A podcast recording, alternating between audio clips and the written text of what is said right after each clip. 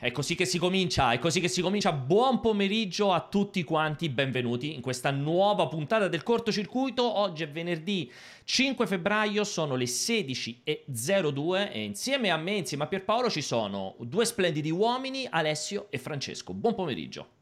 Hype Train, Hype Train di livello 1, ragazzi partiamo con l'Hype Train, pompate, pompate alla grandissima proprio. Ragazzi, e portiamo dal livello 2, tra l'altro oggi Pierpaolo stranamente in orario. Stranamente in orario, sono veramente le 16.02.03, grazie infinito a Dalmaste che ha regalato 5 abbonamenti alla nostra community. E questo ci ha permesso di fare chiaramente l'Hype Train di livello 2 ne approfittavo anche per ringraziare, ho visto passare un sacco di abbonamenti appunto prima che iniziassimo, Nico Brig, ho visto passare, eh, mi sto dimenticando sicuramente qualcuno che si arrabbierà moltissimo e vi chiedo scusa. Grazie la, a Light Train Pierpaolo è per, per, la tua maglia del pigiama che ormai è 5 anni che te la vedo in live ed è sempre più un pigiama. Certo, con, Alessio, con la carta Alessio, da parati, da cameretta, Alessio, da cameretta, se guarda, ti fai la barba sei un bambino di due allora, anni. Allora, guarda, Guarda, io con te posso veramente parlare di tutto, cioè veramente di tutto, ma di vestiario, cioè, da te un commento sul mio vestiario, cioè veramente come se io andassi da Lorenzo Lamas e parlassi con lui di capelli, lo criticassi per i capelli.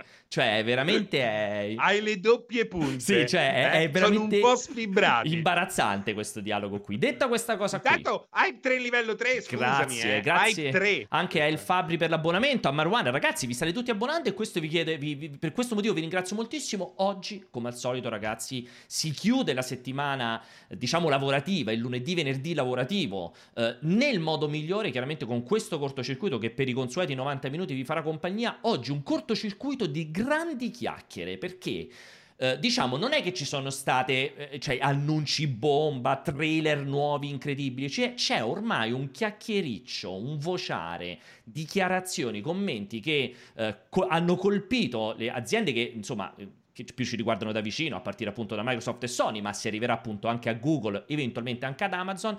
E quindi eh, abbiamo scelto due argomenti di discussione che speriamo vi faranno, vi, insomma, terranno banco per questi 90 minuti anche in chat. Io sono sempre molto contento quando anche la chat è attiva. Adesso ve ne parlo subito.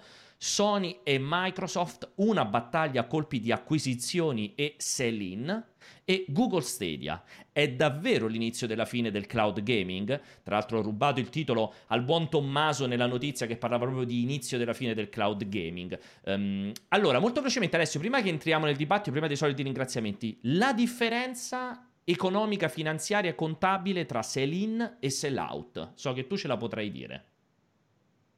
Ma è, è, molto banale, cioè non penso che abbia bisogno di spiegazioni, semplicemente il sell-in è l'inserimento del prodotto a scaffale nei negozi piuttosto che sugli scaffali virtuali dei negozi digitali e il sell out è la compravendita effettiva al consumatore al dettaglio. Perfetto, ti ringrazio moltissimo per la spiegazione eccezionale.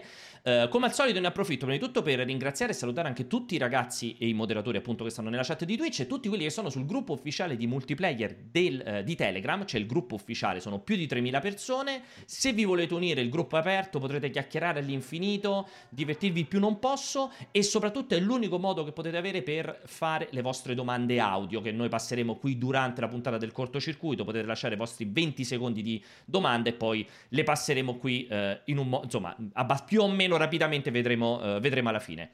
Ragazzi, che ne dite? Vado, comincio ad andare anche con l'ospite, entriamo, entriamo nel vivo della discussione. Assolutamente, perché, perché adesso no? c'è perché hai appena citato i vocali, avete la possibilità, se partite eh, immediatamente, esatto. visto che ci sono stati messaggi di odio scritti, avete la possibilità di mandare a fanculo dal vivo Roberto Serrano. Esatto, il nostro, il nostro ospite che Alessio ha chiaramente già spoilerato. Eccolo qui, Roberto, buonasera, buon pomeriggio.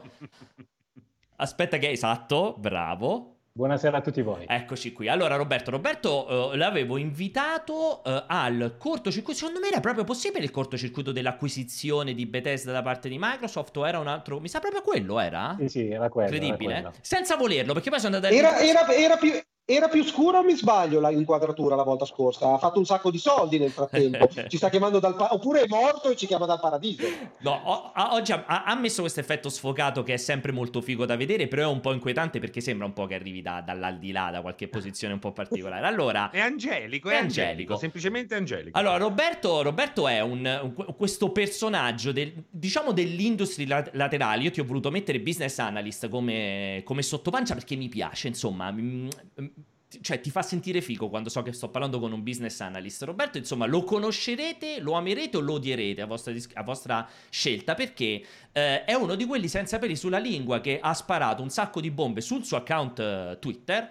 Geronimo underscore eh, qua non me lo 73. 73, che ovviamente non è la tua età, ma immagino la tua data di nascita. E tra l'altro, la cosa incredibile è che dimostra anche che Roberto è più anziano di Alessio, ragazzi. E questa cosa è sconvolgente. Ma non è possibile.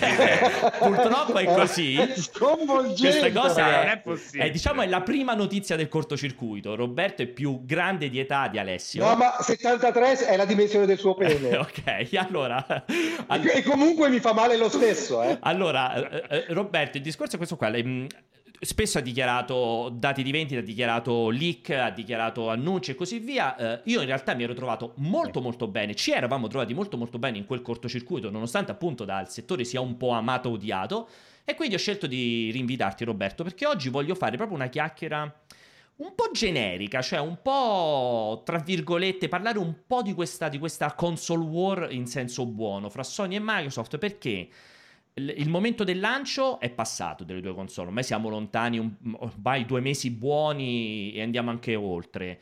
Sony ha cominciato a dare i suoi primi dati di vendita di PlayStation 5 ufficiali, cioè ha dichiarato i dati di vendita a cui Microsoft, come da tradizione, non ha ancora risposto al momento, non ha, non, cioè non ha voluto dare dei dati ufficiali, ma alcuni analisti di settore hanno, detto, hanno dato delle numeriche, diciamo, non ufficiali, secondo le loro eh, considerazioni, ma c'è anche questo grandissimo chiacchiericcio sulla campagna acquisti, che sembra non essere mai terminata e che sembra che stia per rientrare di nuovo dal vivo dopo il mega colpaccio di Microsoft con Bethesda, di cui appunto avevamo parlato a suo tempo.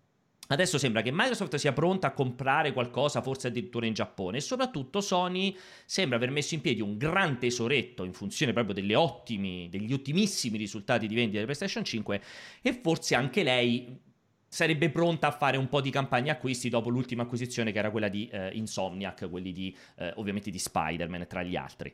Uh, quindi allora Roberto, prima di tutto ti voglio chiedere proprio in modo molto molto generico come hai vissuto, come hai visto il lancio di queste due console e se hai qualche considerazione, informazione di più su come si stanno muovendo appunto in vista di eventuali acquisizioni. Il lancio delle console di nuova generazione è stato recepito ottimamente da, dal pubblico perché praticamente sono andate sold out ancora prima di essere immesse nei negozi. E io l'ho vissuta, ho avuto entrambe le console e posso dire che mi trovo uh, abbastanza in difficoltà a dire quale primeggia sull'altra perché entrambe hanno delle peculiarità che non per questo posso, sembra che possano uh, annientare l'altra. E, ovviamente le, il, diciamo, il, profitto che ha, che ha avuto Sony è, è, rilevante, cioè è molto importante, però va visto in una situazione un po' più particolare, nel senso che Sony Corporation, quindi non Sony esatto. PlayStation, non naviga proprio in, in ottime acque, quindi eh, anche la, la, sì, la, divisione picture dei film ha avuto una flessione negativa proprio perché durante il Covid non si è potuto produrre, si sono rimandati parecchi progetti. Eh, Sony può dire, deve dire grazie alla divisione PlayStation perché in questa maniera può sì. b- respirare benissimo. Eh, acquisti all'orizzonte? Eh, è difficile prevederlo eh, così in breve termine, breve termine, forse a lungo termine sì, perché attualmente la strategia di Sony è quella di continuare a eh, mettere eventualmente cassa già in quello che è, è, è, già operativo, cioè nel senso eventualmente dare più possibilità, eh, più risorse agli suoi, ai suoi studi interni, alle infrastrutture e tutto il resto. E tentare un'acquisizione al momento, cioè nel breve termine, mh, mm, non lo so, non la vedo una cosa eh, nell'immediato plausibile, poi può, tutto, può cioè, succedere ovvio. di tutto. Tra l'altro, tra l'altro hai detto una cosa, perdonami se ti interrompo, prima anche poi di sentire ovviamente Francesco Alessio se volevano aggiungere qualcosa alle mie lunghissime domande. Ti volevo, mh, hai detto una cosa secondo me giustissima, cioè il concetto di Sony Pictures che comunque si sta muovendo sul mercato perché ci sono diversi progetti, prodotti su cui Sony sta investendo e sta facendo, ma che chiaramente adesso subisce quello che stanno subendo tutte le... cioè se leviamo probabilmente Disney, il 100% delle società di produzione cinematografica stanno veramente con, con l'acqua comunque alla anche gola. Disney che, tampona, esatto, eh? e anche, non è che sta tamponando le perdite più che, più che vincere... invertendo, Esatto. esatto. Uh, avere, avere, una percentuale bassa di, di, profi- di, di, incasso vuol dire che stai lì per lì per non, per non cedere. Esattamente. Mm-hmm, e la cosa esatto. interessante è che se andiamo a vedere, se si va ad analizzare quelle che sono state effettivamente le acquisizioni di so- Sony eh, azienda, non PlayStation Sony azienda,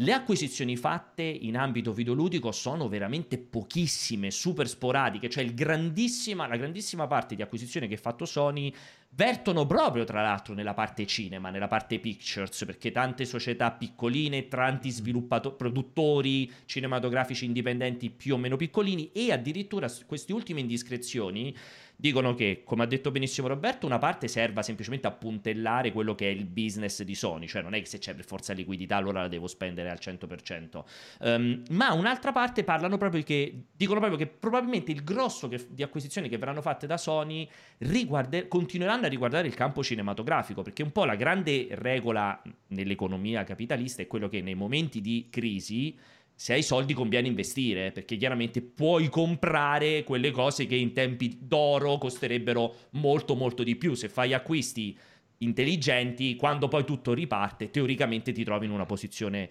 eh, di favore. Tu questa ottica, cioè l'ottica di una Sony che potrebbe paradossalmente investire più nel cinema che nei videogiochi, la trovi credibile o, o no? Eh sì. Anche perché se non, non, dimentichiamo, non sarà cinema, comunque Crunchyroll è il distributore numero uno che era giapponese, se l'è portato in casa. Ha fatto un investimento oculato anche perché sa che quel mercato è in espansione. Eh, il film Demon Slayer è, è numero uno eh sì. in, in, Giappone, ha sfondato tutti gli incassi e so, ormai c'è la firma sua di Sony. Quindi parliamo di un, eh, una strategia che verte su comunque mantenere vivi quei mercati che al momento stavano, stavano arrancando. E, sì, sì, sì, sì, sì.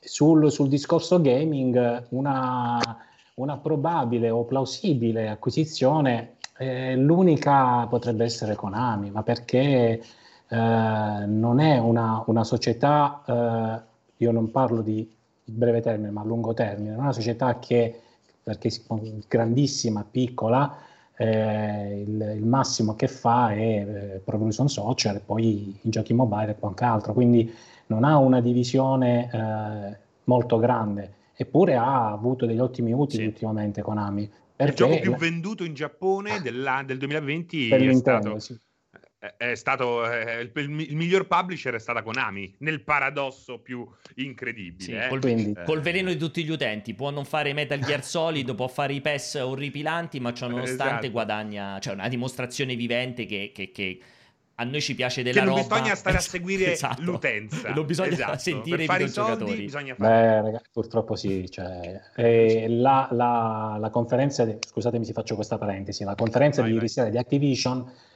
ha eh, aperto proprio questo, questo, punto importante, cioè creare eh, molto più giochi social perché il mobile e tutto ciò che è attinente al social vende. Mm. Eh, Quindi sì. loro, tutti i prossimi eh, prodotti saranno con un orientamento al social. E, e, la formula che hanno adottato con Call of Duty, cioè di fare sia il free to play che le, le, cose a pagamento sarà utilizzato anche per gli altri franchise.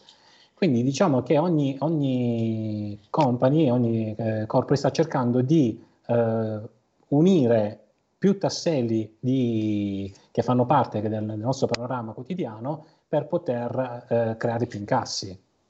Sì, posto che anche lì bisogna vedere perché Activision si sta muovendo bene, ma ci sono stati grossi passi falsi per quel, riguarda, per quel che riguarda il debutto del nuovo Call of Duty che non, non, riesce a quagliare e a collaborare con la parte eh, Battle Royale. Lì bisogna attendere un po' per capire come riusciranno a, sì. a, a portare avanti le cose. Sì, hanno detto che Warzone comunque dovrebbe essere, cioè sarà eh, il, il, treno principale anche esatto. per il esatto. prossimo COD. Tra l'altro, eh, sì, sì, con sì, tutto, Francesco, che quello che dice è verissimo, ma va messo con tutta una serie di virgolette, perché ricordiamoci che il Call of Duty di, vabbè, dell'anno scorso, del fine dell'anno scorso, già in generale era considerato uno dei Call of Duty più eh, deboli in assoluto all'interno del franchise. Quindi, comunque, Black Ops per, alla, fin, alla, fin, fine è andato. Il Cold War è andato fin troppo bene, considerate quali erano le aspettative del, del post Call of Duty di due anni fa. Con... Sì, ma il problema è, f- è vedere eh, son le gambe, eh, quanto sì, sì. riuscirà a tenere botta. E al momento eh, il pacchetto totale sta creando soltanto confusione con eh, una serie di bilanciamenti. Adesso parlo più di, meno di mercato, ma più di gameplay, di però è quello che poi alla fine si riflette sul mercato per un certo ehm, tipo di videogiocatori. sta, si è creato una sorta di casino dove due stili di gioco totalmente diversi non stanno soddisfacendo il pubblico che aveva abbracciato i prodotti prodotti, i diversi prodotti. Quindi situazione mobile da quel punto di vista. Um, Ale- Così, volevo aggiungere questa cosa. Alessio, ti, ti, andava di aggiungere qualcosa sulla questione di... Sì, sì, allora intanto per fortuna ehm, a me del gameplay dei videogiocatori non me ne frega un cazzo, i risultati di Activision sono stati dichiarati ieri, Oggi penso che aprisse al più 10%, ovviamente sono, sono ho azioni di Activision Blizzard e ricordiamo che Activision non è solo Activision ma è anche Blizzard eh, ricordiamo che con gli ultimi due Call of Duty più il Warzone c'è stata la rinascita sì. di Call of Duty, attualmente Warzone è un colosso mondiale che ha prodotto revenue fantastici, fantastici miliardesimi. Ma quello è il fatto, sta, ha fagocitato quello che è il capitolo sì. singolo e nuovo. Sì. Ed è perfetto, un perfetto. Attenzione anche a parlare, è, no, attenzione, sono... scusami Alessia, parli di rinascita perché Call of Duty non è mai morto però, cioè parli di rinascita e sembra... No, sì, però è, è, andato in understatement, ha, è riuscito a recuperare il gap soprattutto col free to play che col primo, con la prima iterazione del Battle Royale aveva fallito, se vi ricordate, sì, la prima volta sì. che uscì. Poi certo. dopo il paradosso tra la rinascita totale c'è stata con Warzone e quello ha, ha portato soldi infiniti e io non posso che esserne felice. Volevo solo precisare una cosa eh, che è stata detta prima riguardo a Sony come publisher cinematografico. È stato paragonato da Serino, giusto per aggiungere un'altra cazzata che ha detto a Disney che si sta leccando le ferite, anche Disney sta facendo crisis management. No, perché Disney, al contrario di Sony, aveva appena lanciato perfettamente in tempo, botta di culo, Disney Plus, su cui sta investendo molto, che è un progetto a lungo termine, hanno cassa infinita derivante dal, dal, da dalla, dall'epica saga da, da, da, da Marvel, eh, comunque anche tutto, la stessa Lucas, da Star Wars, stessa, Pixar, tutto. tutto cioè, che... se, c'è, se, c'è, una società che non ha problemi è Disney. Sì, ma è logico che paga no? la chiusura delle, delle sale. Non puoi sì, ma, ma, però quando, quando, nella merda ci sei tu con tutti i competitor, Grazie, non certo. è una leva competitiva, perciò non è un problema. Il mercato si riprende tutto, si affossa tutto in quel caso lì. Non eh. ci vedo un problema, però se ne volete pro- parlare potete approfondirlo. Non è questo l'argomento di questa puntata decidete voi. Volevo semplicemente dire che non è stata citata l'acquisizione da parte di Sony ehm, del, dei due punti percentuali di Kadokawa, Kadokawa, sì. Kadokawa, che, che comunque tradisce dal mio punto di vista una strategia di acquisizione, cioè potrebbe essere la cartina tornasole di una scelta da parte di Sony non di arrivare con la forza bruta che soltanto i soldi di Microsoft possono permettere, ma semplicemente mettere un piedino su quegli asset strategici che non vuole assorbire al 100%, ma che può controllare alla bisogna, impedendo magari a From Software, per esempio, di far uscire il gioco su Xbox dopo eh. Elden Ring. Okay. Ma ti ricordo che sta Alessio. uscendo anche L- MLB The Show su Xbox, eh, che è un first party Sony, cioè sì, per il 2% sì, sì. in Kadokawa non cambia cazzo. Sì, però aspetta, però Fate parlare un attimo Roberto. Proprio esatto, fatemi sentire Roberto. No, no, scusate, solo una precisazione perché se dite delle cose sbagliate. MLB ha un problema, ha le licenze del cazzo di baseball. Cioè, Sony è costretta, volente o nolente, a farlo uscire anche dalle potrebbero altre averla obbligata, potrebbero. Eh, beh, quindi, non, quindi non fa tetto. Secondo me non può essere una scelta libera e strategica. Vai, vai Roberto. Eh, mi raggancio all'ultima cosa che hai detto. MLB fa un milione di copie all'anno, cioè eh, pochissime copie se vogliamo, però è sempre un'esclusiva nata finora a Sony.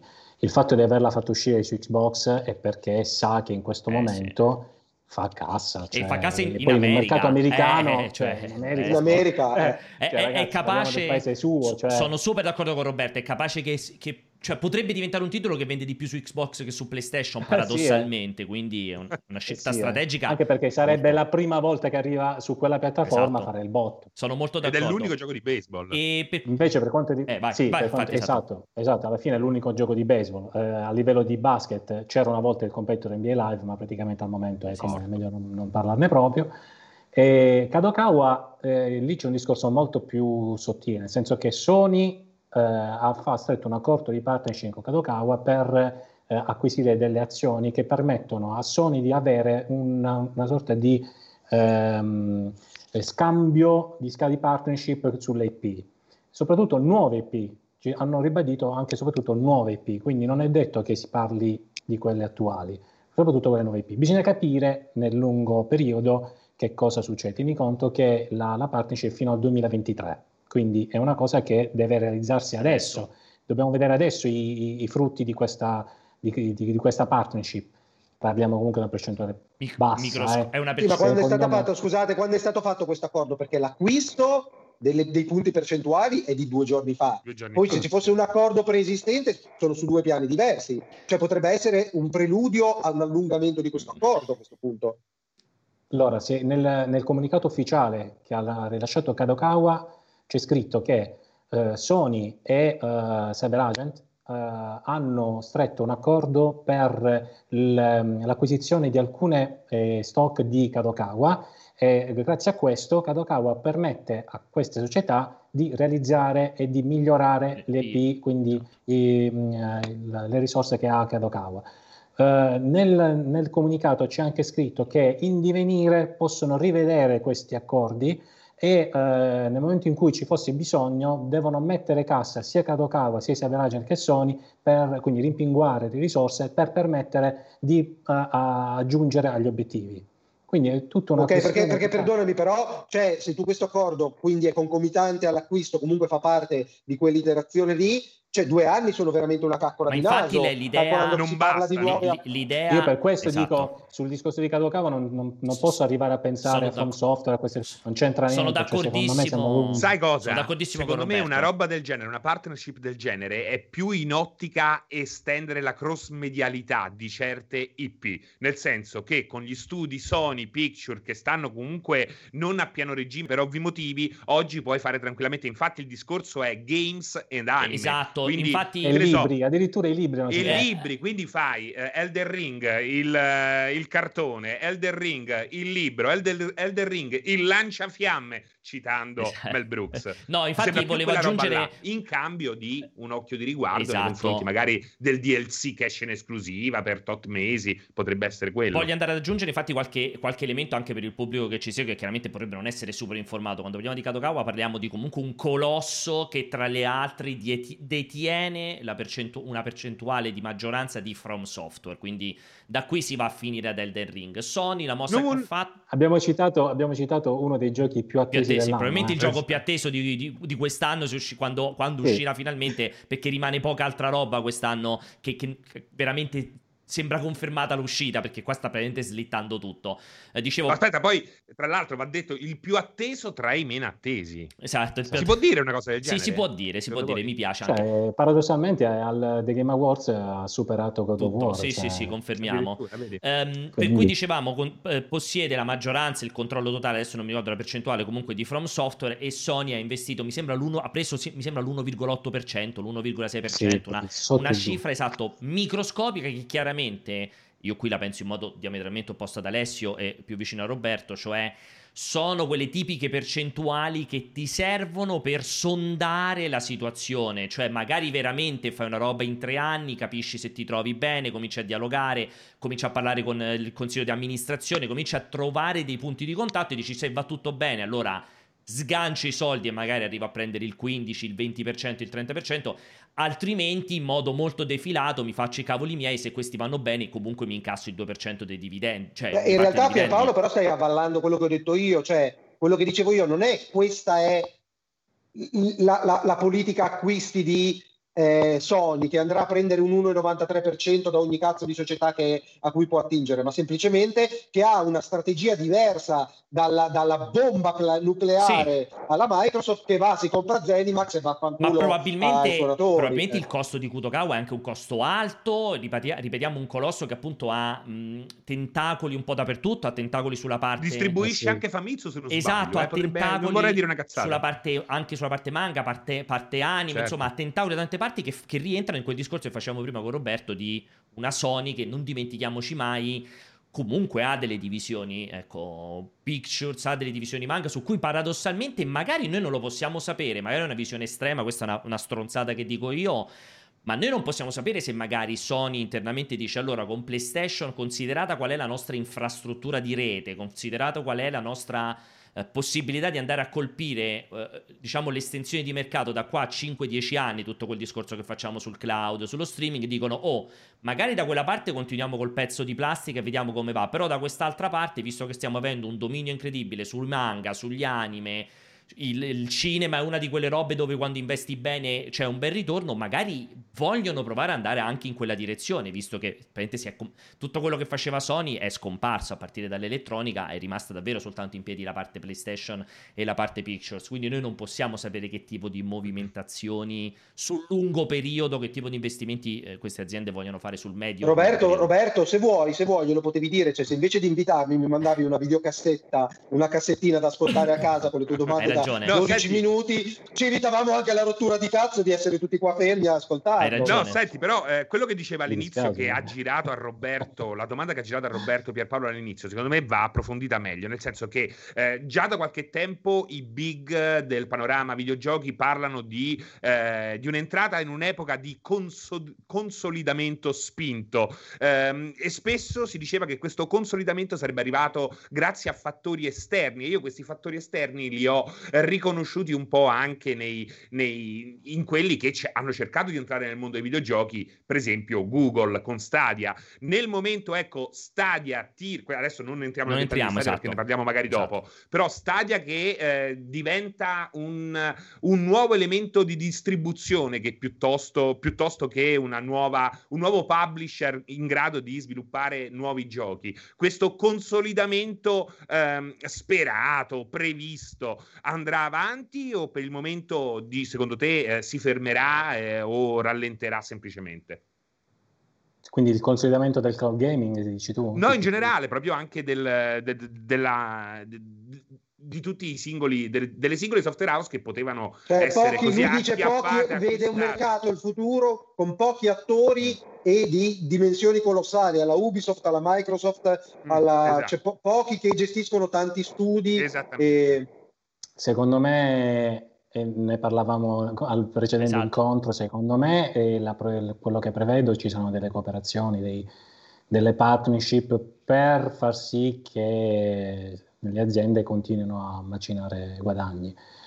E io di Google ne avevo parlato proprio la volta scorsa, se vi ricordate, quindi eh, l'avevamo detto che non era una, una società nata per, per, fare videogiochi ed è tanto, tanto prodotto.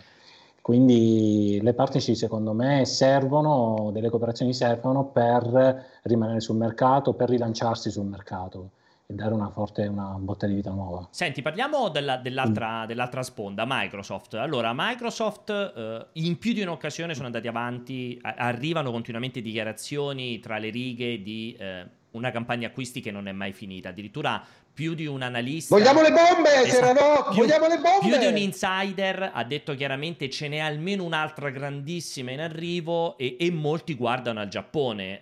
Eh, tu prima hai detto Konami che potrebbe essere l'acquisizione ideale per una Sony, per, per sì. vicinanza. Eh, tu credi a questa, sì. a questa, visione di una Microsoft che ancora stia continuando, sta ancora continuando a fare, cioè ancora in, in ottica di campagna acquisti e che possa comprare qualcosa in Giappone invece di rimanere sul mercato occidentale che asiatico, diciamo è più vicino? Mercato asiatico. Esatto, asiatico Io scusami. l'ultima sì. che ho sentito è che comunque è mercato asiatico, nel senso che la Cina è in fortissima espansione, ha mm. tantissimi studi indipendenti che stanno crescendo, dei publisher che stanno crescendo e quindi potrebbe buttare l'occhio lì. E ci sono delle produzioni in atto che se, se Microsoft si affaccia e dice vi, vi fornisco io la, le risorse per, per, crescere, io credo che eh, avremo un accordo nel breve termine.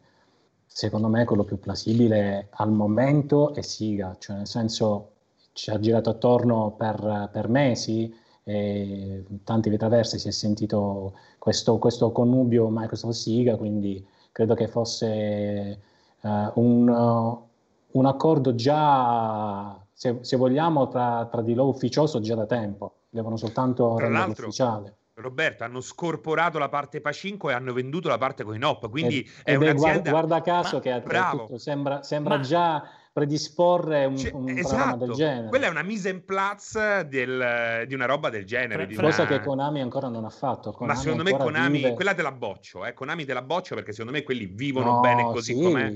Ma sì, eh, nel caso cosa... lì lì nel caso magari concedono qualche IP a Sony, per esempio, dove c'è più affinità. Me la immagino più così. Sega veramente con queste ultime mosse legate al Pacinco alle sale giochi sembra veramente eh, annunciare questo. Io anche su questa cosa, Roberto, io so, vedo che tu sei molto d'accordo con Francesco. Io e Francesco ne abbiamo parlato in un'altra live che abbiamo fatto inizio settimana. Uh, io invece sono molto scettico, nel senso, ma se una compagnia come Sega, ma che...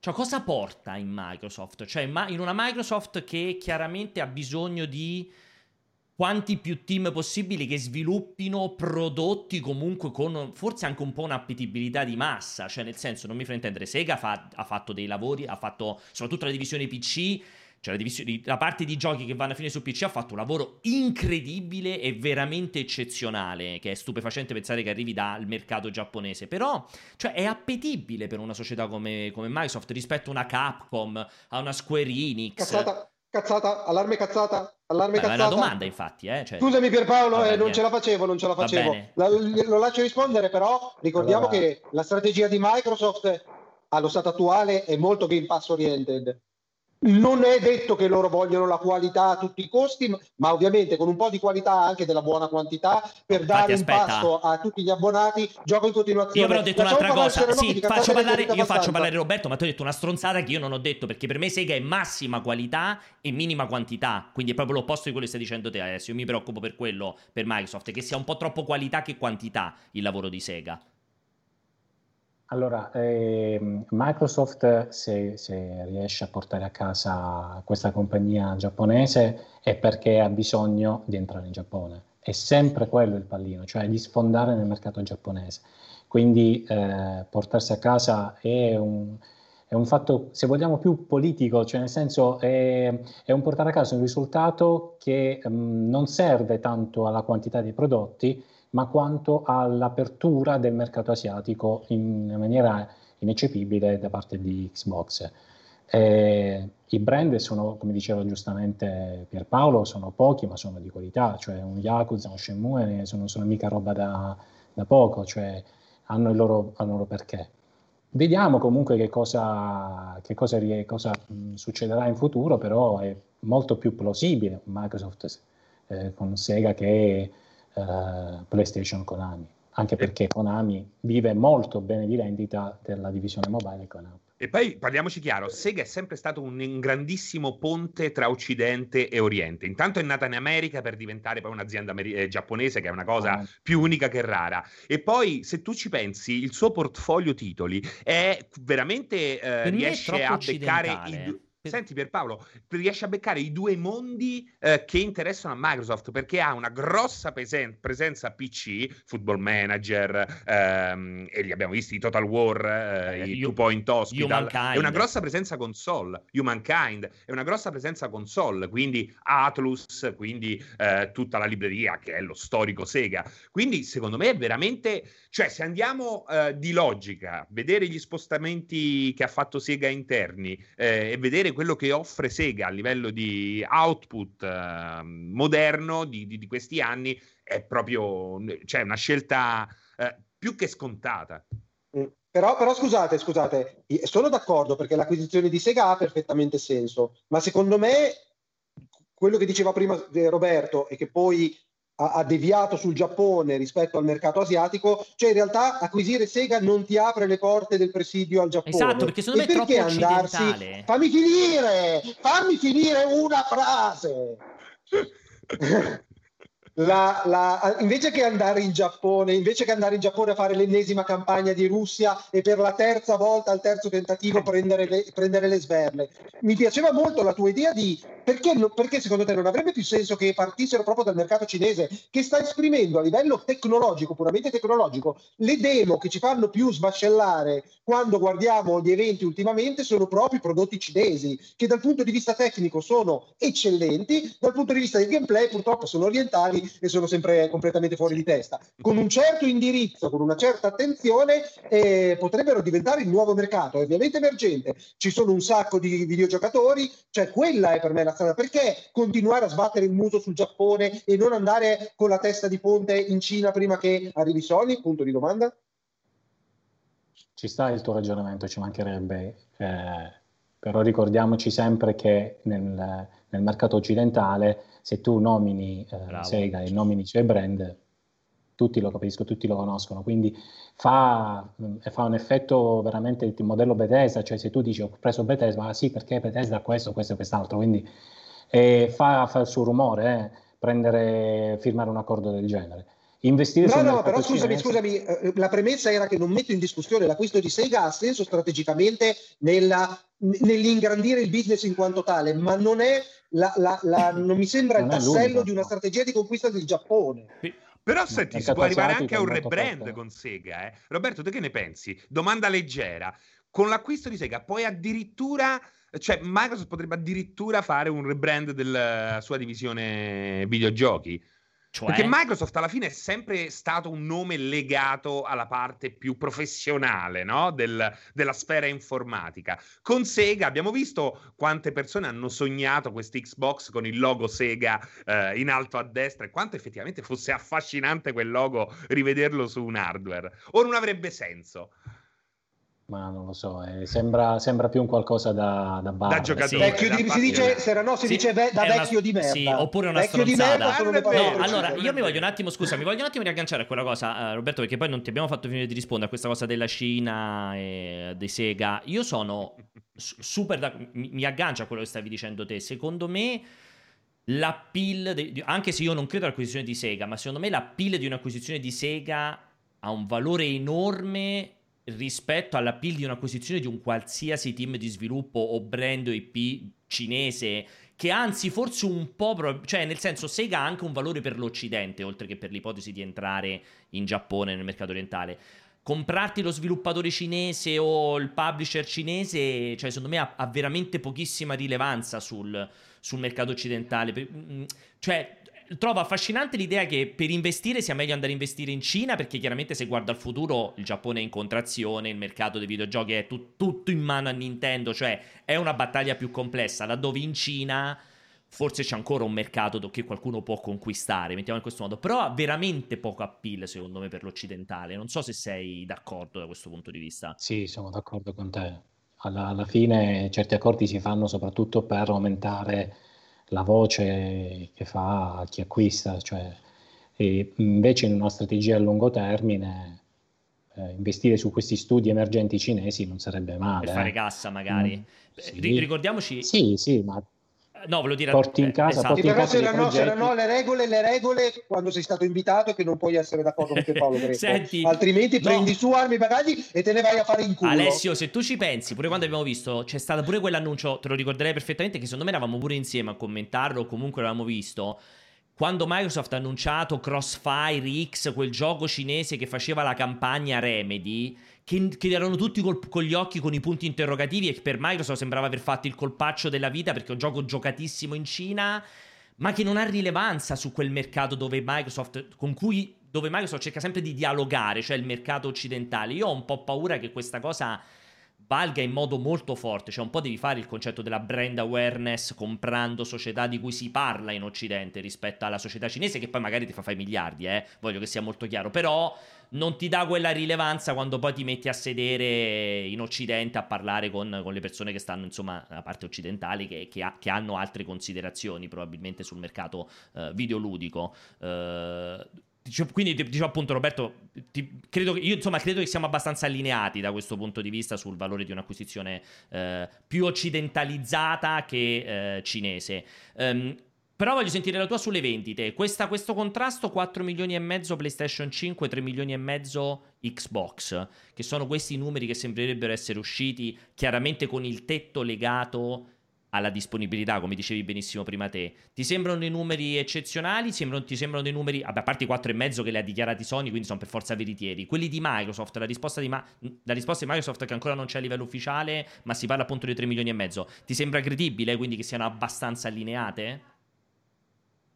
Eh, mi aspettavo il, la vendita di PlayStation, mi sorprende i 3,5 di Xbox. Per quanto possa aver fatto tantissimo, 3,5 se fosse vero, è un numero eccezionale. Beh, qualche numero che trapela dagli Stati Uniti parlano di console next gen molto vicine. Eh. Poi nel resto del mondo la situazione è totalmente diversa, c'è strapotere Sony. Eh, esatto, eh, bisogna vedere sempre a livello globale. Esatto, però avere considerando che il Sony al momento è stata completamente estromessa, vedremo poi nei prossimi mesi, dal Giappone, perché questi sono i fatti reali. In questo momento Sony in Giappone è praticamente inesistente. Mm-hmm. È vero che le console non ci sono, ma le classifiche già da qualche tempo parlano e veramente raccontano un mondo totalmente acchiappato in mano a Nintendo. Avere comunque, eh, riuscire a competere così vicino in America, negli Stati Uniti, non è male non è male anche perché sai, come detto prima parlando di MLB, ehm, c'è un'affinità nei gusti del pubblico diversa no? rispetto a, a PlayStation. Sì, però, però secondo me, scusate, i numeri possono essere indicazione di quello che dite voi, quindi un risultato eccezionale da parte di Microsoft inaspettato, ma dall'altra però può, do, dobbiamo lasciare il beneficio del dubbio, data la scarsità di console disponibili, che semplicemente ci fosse una grande fame di nuovo eh, esatto. Che evidentemente Bravo. ribolliva, è, è, tarato verso il basso dipendentemente dalla disponibilità, però io faccio esempio, ho soltanto visto un post di un collega di multiplayer.com ieri sera, eh, noi che non siamo Amazon abbiamo migliaia di PlayStation 5 prenotate, migliaia, certo. cioè questo vuol dire che nel, mom- nel, momento in cui si rendono disponibili, puff, la stessa cosa non si può dire di Xbox. Poi l'Italia ovviamente fa storia a sé è, è, è sonara dalla, da, dall'esistenza. Sì, Italia e Spagna chiedo, non hanno... Mi chiedo, mi chiedo, se ci fosse stata la disponibilità totale Bravo. di entrambe le console, se il rapporto sta, sarebbe stato sempre il 10 a 1 eh, della precedente generazione. Sono d'accordo Roberto, anch'io, anch'io, ti volevo fare questa domanda, cioè secondo te questi risultati che tu dici straordinari, eh, abbastanza inaspettati di Microsoft, cioè quanto sono legati al fatto che la gente entrava in negozio e non trovava la PlayStation, secondo te? Cioè che doveva ripiegare. La situazione di il fatto di comprarli per forza online, per ordinarli. No, il fatto, il fatto la fame, sai, c'è, c'è, un po' quell'angoscia di cazzo, mi voglio fare la console nuova a Natale, non trovo PlayStation, Beh. trovo Xbox, allora mi compro Xbox. Ma Paradossal- paradossalmente, Switch, eh. paradossalmente, vabbè, Switch è... eh, nel dubbio ha detto, non è che mi compro Xbox, compro Switch. Con Switch vai sul sicuro, e, e si è visto infatti, ehm, non per niente, è in testa alle vendite sì. americane. Il, il, il, discorso è questo, che uh, abbiamo avuto una campagna di mediatica di PlayStation e di, e di, Xbox completamente differenti, dove PlayStation sembrava non dovesse dire assolutamente nulla e ha creato un hype mostruoso. Eh, è uscito il logo al CES di Las Vegas del, due anni fa e, e la gente praticamente è, è, impazzita per un logo.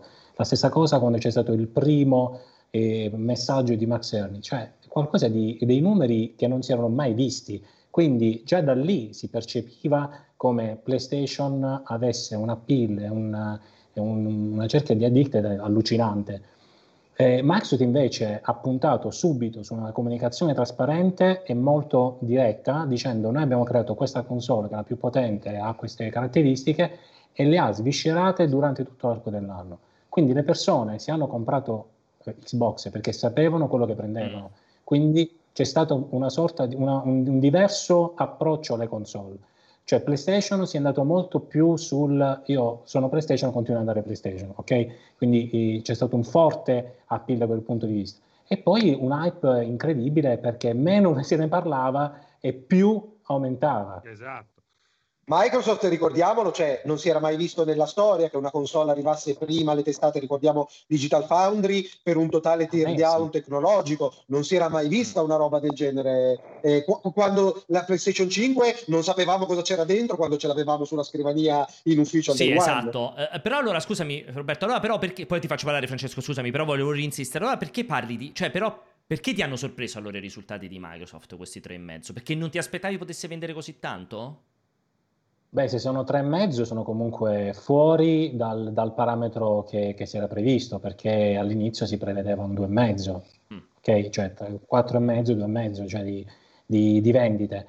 E quindi arrivare a 3,5 e un milione di console in più non sono mica poche. Ricordiamo che lì sotto a Serrano c'è scritto business analyst, da Pierpaolo c'è scritto, c'è scritto solo Pierpaolo Greco e abbiamo evitato gli appellativi perché certe parole sono vietate su Guarda, Twitch. In realtà, eh, in realtà inizialmente io come sottomancia avevo non business analyst, poi l'ho tolto, eh, ho preferito non metterlo. ah, esatto, ho preferito non metterlo. Vabbè, per i, per i, fan di Twitter sono il cazzaro sotto.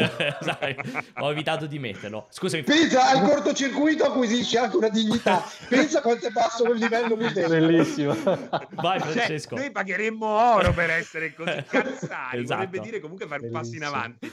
Però tra l'altro io penso che, eh, di, eh, sono curioso di sentire quello che ne pensa anche eh, Roberto, che eh, è, è, normale, non sorprende che Sony sia partita con il botto perché abbiamo visto come eh, la strada ehm, prima del lancio eh, puntasse proprio a questo. C'era attesa, cioè le notizie emergevano nell'assenza totale. L'assenza era assolutamente presenza. Io l'ho sempre detto questa roba qua. Una sorta mm. di. La strategia era, è stata quella, diciamo, da parte di Sony ed sì. è stata fantastica. Eh, totalmente poi opposta a quella adottata con PlayStation 4, dove poi invece la presenza in rete è stata fondamentale. Quindi ha fatto proprio un 180. Eh, io penso però, e qui sono curioso di sapere cosa ne pensi te, che Microsoft abbia comunque. Eh, se la giochi a metà ciclo perché è a metà ciclo che Microsoft, che Microsoft potrà ehm, tirar fuori veramente i frutti che tutto quello che ha coltivato fino ad oggi. E soprattutto si intuisce questa roba qua perché Microsoft ancora non ha iniziato con il marketing di massa, semmai inizierà, eh, perché se non inizia sono decretini a mio parere, però oggi Xbox come dicevi te lo acquista chi sa bene cosa è Xbox, chi ha seguito Digital Foundry, chi conosce Game Pass e fuori dal cortocircuito, dal mondo dei social social, dal mondo degli hardcore gamer, il Game Pass è ancora una roba assolutamente sconosciuta. Quindi siamo ancora in una fase ehm, preparativa, a mio parere. Che sì, ne pensi? Abbiamo, abbiamo, abbiamo una situazione molto eh, diversa rispetto a Sony che sta prendendo subito i frutti perché ha, le, ha, i suoi, ha una line-up la migliore nella storia eh, per come il lancio della console a differenza invece di, di Microsoft che sta puntando, ed è ineguagliabile su quel piano, sul Game Pass, e su degli studi che noi stiamo parlando di acquisizioni, ma ricordiamoci che gli studi ce li ha Microsoft, cioè abbiamo un The Initiative che ha finalmente svelato il nome di Perfect Dark sì. e, ed è il, dovrebbe essere il titolo di punta di tutti gli Xbox Game Studios, perché all'interno di Denise ci sono fior fior di, di, sviluppatori venuti da Naughty Dog, Santa Monica, da tutti, eh, da tutti Io Interactive, cioè parliamo veramente di eh, pezzi da 90, per cui eh, anche se si parla tanto di eh, acquisizioni, eh, eh, Microsoft le bombe le, le, lascerà a breve, cioè parliamo già forse fine anno di que- di, del 2021 e sicuramente 2022, quindi cominceremo sì, sì. un muro battente. Fai bene, quindi... fai bene, a ricordarlo perché ricordiamo che c'è l'acquisizione degli studi c'è già stata, sono stati molti numerosi e ancora non hanno annunciato niente, perché niente. a parte Perfect Dark la, la, roba nuova è tutta in divenire, quindi io non vedo l'ora, cioè sono in fibrillazione. Sì, sì, sì, sì, quindi come um, suggeriva giustamente per Paolo ed l'avevo anche previsto la, la volta e scorsa. che cazzo però allora? lo fa apposta, lo fa Alessio. eh, lo fa apposta. Dai. Dai, eh, perché, così, perché così bisogna sempre ringraziare chi ti ha invitato. Bravo, bravo, eh, bravo Alberto, bravo. E quindi stavo dicendo, ehm, sì, Microsoft ha degli studi importanti con dei, dei progetti notevoli in sviluppo che eh, eh, finalmente potranno trainare, trainare molte più vendite di quelle che già sta facendo. Ecco perché eh, un, nelle mie previsioni io ho già eh, diciamo, eh, previsto che dopo il secondo anno di, dall'inizio quindi del 2023 potremmo avere un Xbox che addirittura riesce a macinare più di, di PlayStation perché la soluzione del Game Pass, che ricordiamoci chi sottoscrive a tutti i giochi al day one, sarà fortissima. Dichiarazione importante, eh? Dichiarazione in una, importante la tua. In una, eh? in una, situazione economica mondiale che si preannuncia comunque difficile. Tu pensa nel momento in cui riesci a comunicare al pubblico di massa il valore di quella roba lì. 10 euro al mese contro gli 80 euro. Questa cifra di 80 euro. Tra l'altro ML, ML E te li giochi dove ti pare, eh, perché esatto. esatto, l'obiettivo esatto. è giocarteli dove ti pare. Tra l'altro MLB The Show sarà il primo gioco a 80 euro su Xbox. bisogna, dirlo anche, esatto. bisogna dire anche questo. Allora, e poi dobbiamo aggiungere che, come dicevi giustamente tu, ci saranno anche, perché erano, eh, ci stavano già lavorando, il, fa- il, fattore cloud che sarà direttamente fruibile sui TV, sui TV smart, cioè quindi direttamente su alte periferiche che non siano la console.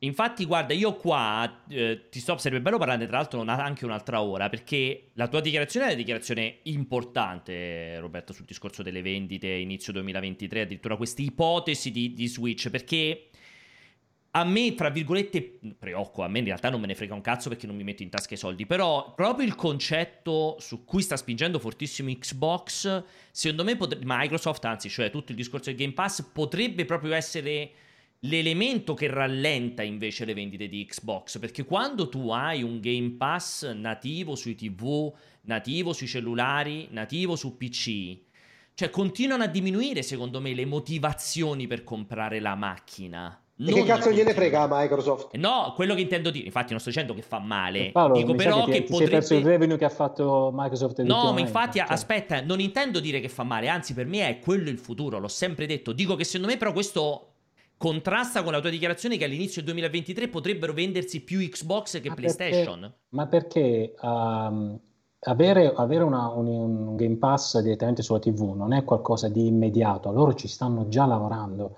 Non per niente, se tu lo lanci su, su Android ti dice beta, è ancora una versione beta, non è una, una e poi c'è un input lag che per determinati giochi non Fastidioso, va bene. sì. Ok, quindi parliamo di una uh, infrastruttura che è in divenire, non è immediata. Ecco perché la presenza di una, di una console è necessaria. Cioè se vuoi utilizzare al meglio i titoli del Game Pass devi avere la console. Ok. Che sia sì, ma non, so, non solo dal punto di vista tecnologico, Roberto, ma anche dal punto di vista dell'abitudine di consumo degli utenti, certo, perché sempre, ricordando, sì. sempre per ricordare i dati che ho visto di ieri per multiplayer.com, la, l'acquisto della, di, della, versione con disco rispetto alla digital è 10 a 1 sì. di PlayStation 5. Mm-hmm. Cioè la gente non si riesce ad affrancare dalla plastica, no. dall'oggetto con cui è abituato. Sì, però poi vai a vedere, vai a vedere i dati di vendita e ti accorgi che la differenza è totalmente diversa rispetto al venduto delle console. Le due diverse console, cioè...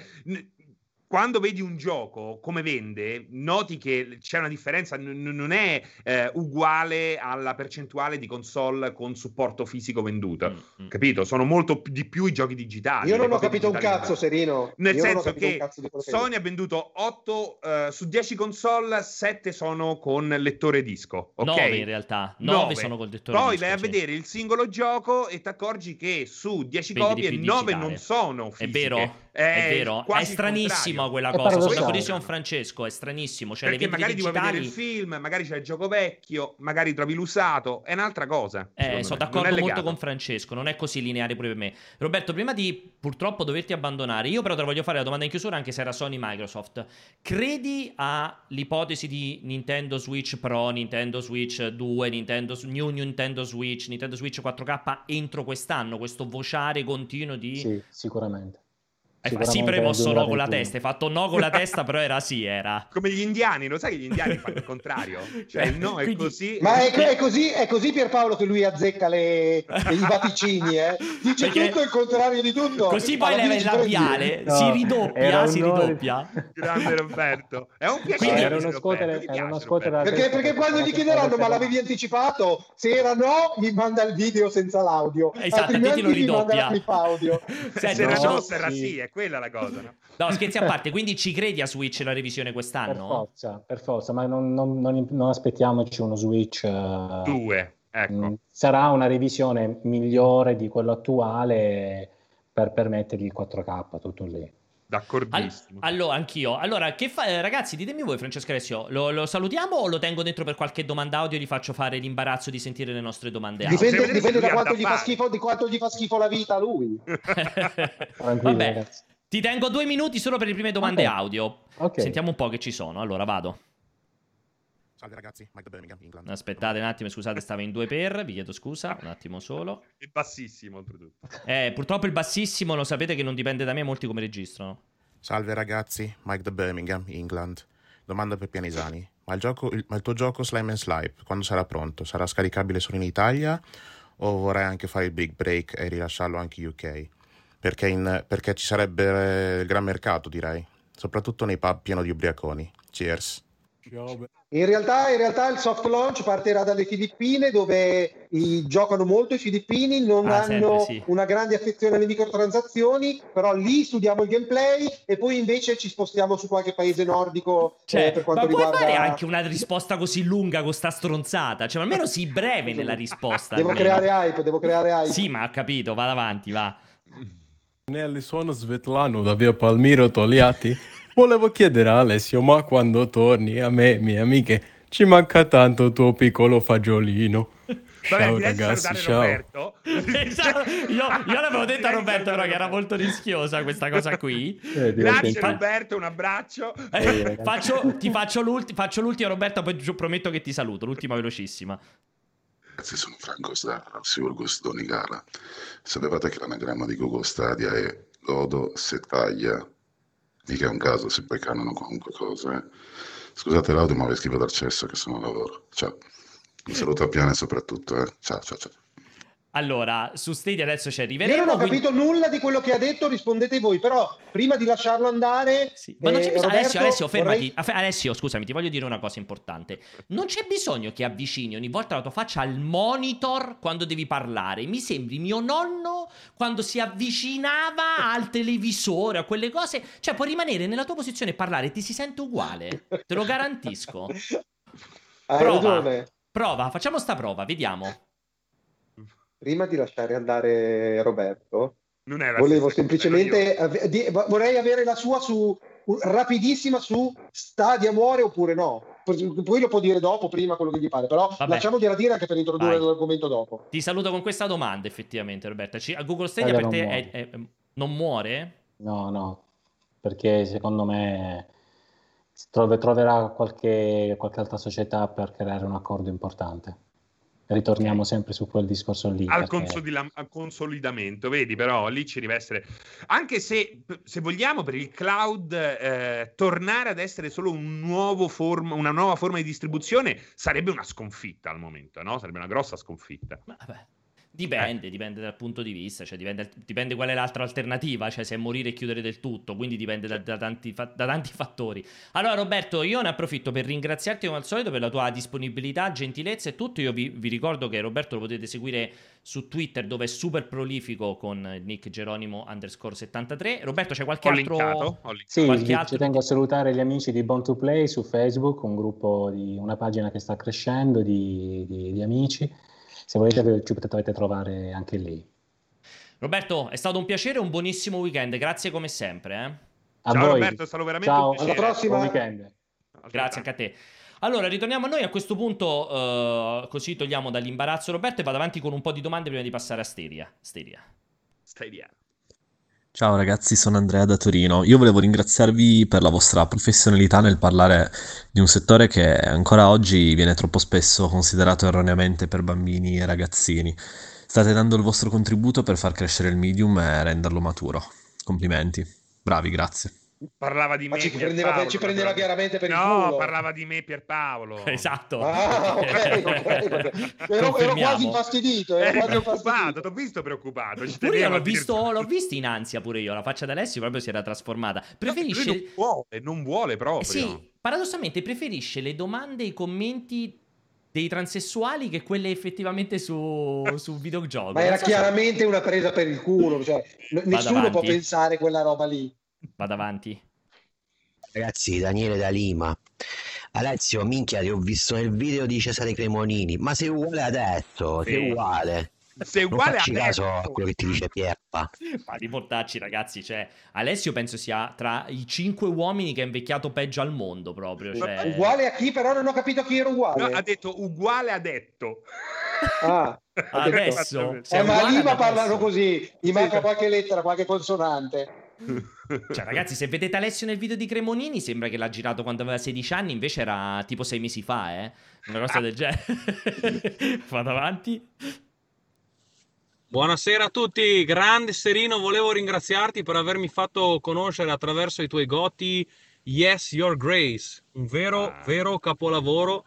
Ti ringrazio perché non lo conoscevo. Grande Serino. Vabbè, ma a sto punto scrivetevi in privato già che ci No, siete. Esatto, i, cioè i pompini ve li fate su Instagram. Sì, sì, non sì, è vero, non è Oh. vero, perché O- questo è o- un modo Oppure vai anche- sull'OnlyFans di Serino. Esatto, confermo che fa i video dal bagno dentro, dentro la vasca da bagno e consigliando i Comunque videogiochi. posso dire una cosa. E gioca non- Yes Your Grace. A me non interessano i complimenti, però adoro quando mi dicono ho potuto, grazie a te, conoscere questo gioco. E questa è una roba che mi piace veramente tantissimo. Yes, Your Grace Di- merita davvero l'attenzione di... Mi- lo dicono sempre anche a me. Finalmente ho conosciuto questa posizione, ho conosciuto questa perversione. Ho, ho conosciuto... Ho finalmente ho conosciuto questo transessuale anche, dicono. Grazie che l'hai fatto Esatto. conoscere. Vado avanti.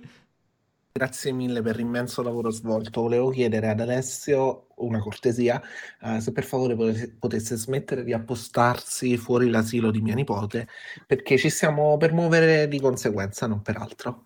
Va bene, Alessio, sei avvisato. Ma voi È un fraintendete... normalissimo, è un legalissimo e normalissimo business di vendita di caramelle. Non c'è niente dietro, non c'è niente di strano. Ho- pago le tasse e metto scontrini, quindi non mi rompete le palle. Ma perché lui sognava di essere un bidello, e questo è il problema. Ricordiamolo Voi sempre, confermiamo, confermiamo. Vado. Ciao a tutti, sono Pino da Nanchino. Ehm, quest'anno lo seguite Masterchef? Perché io non ero troppo convinto, ma alla fine ci ricasco sempre e vi dirò un po' mi sta stupendo. Mm.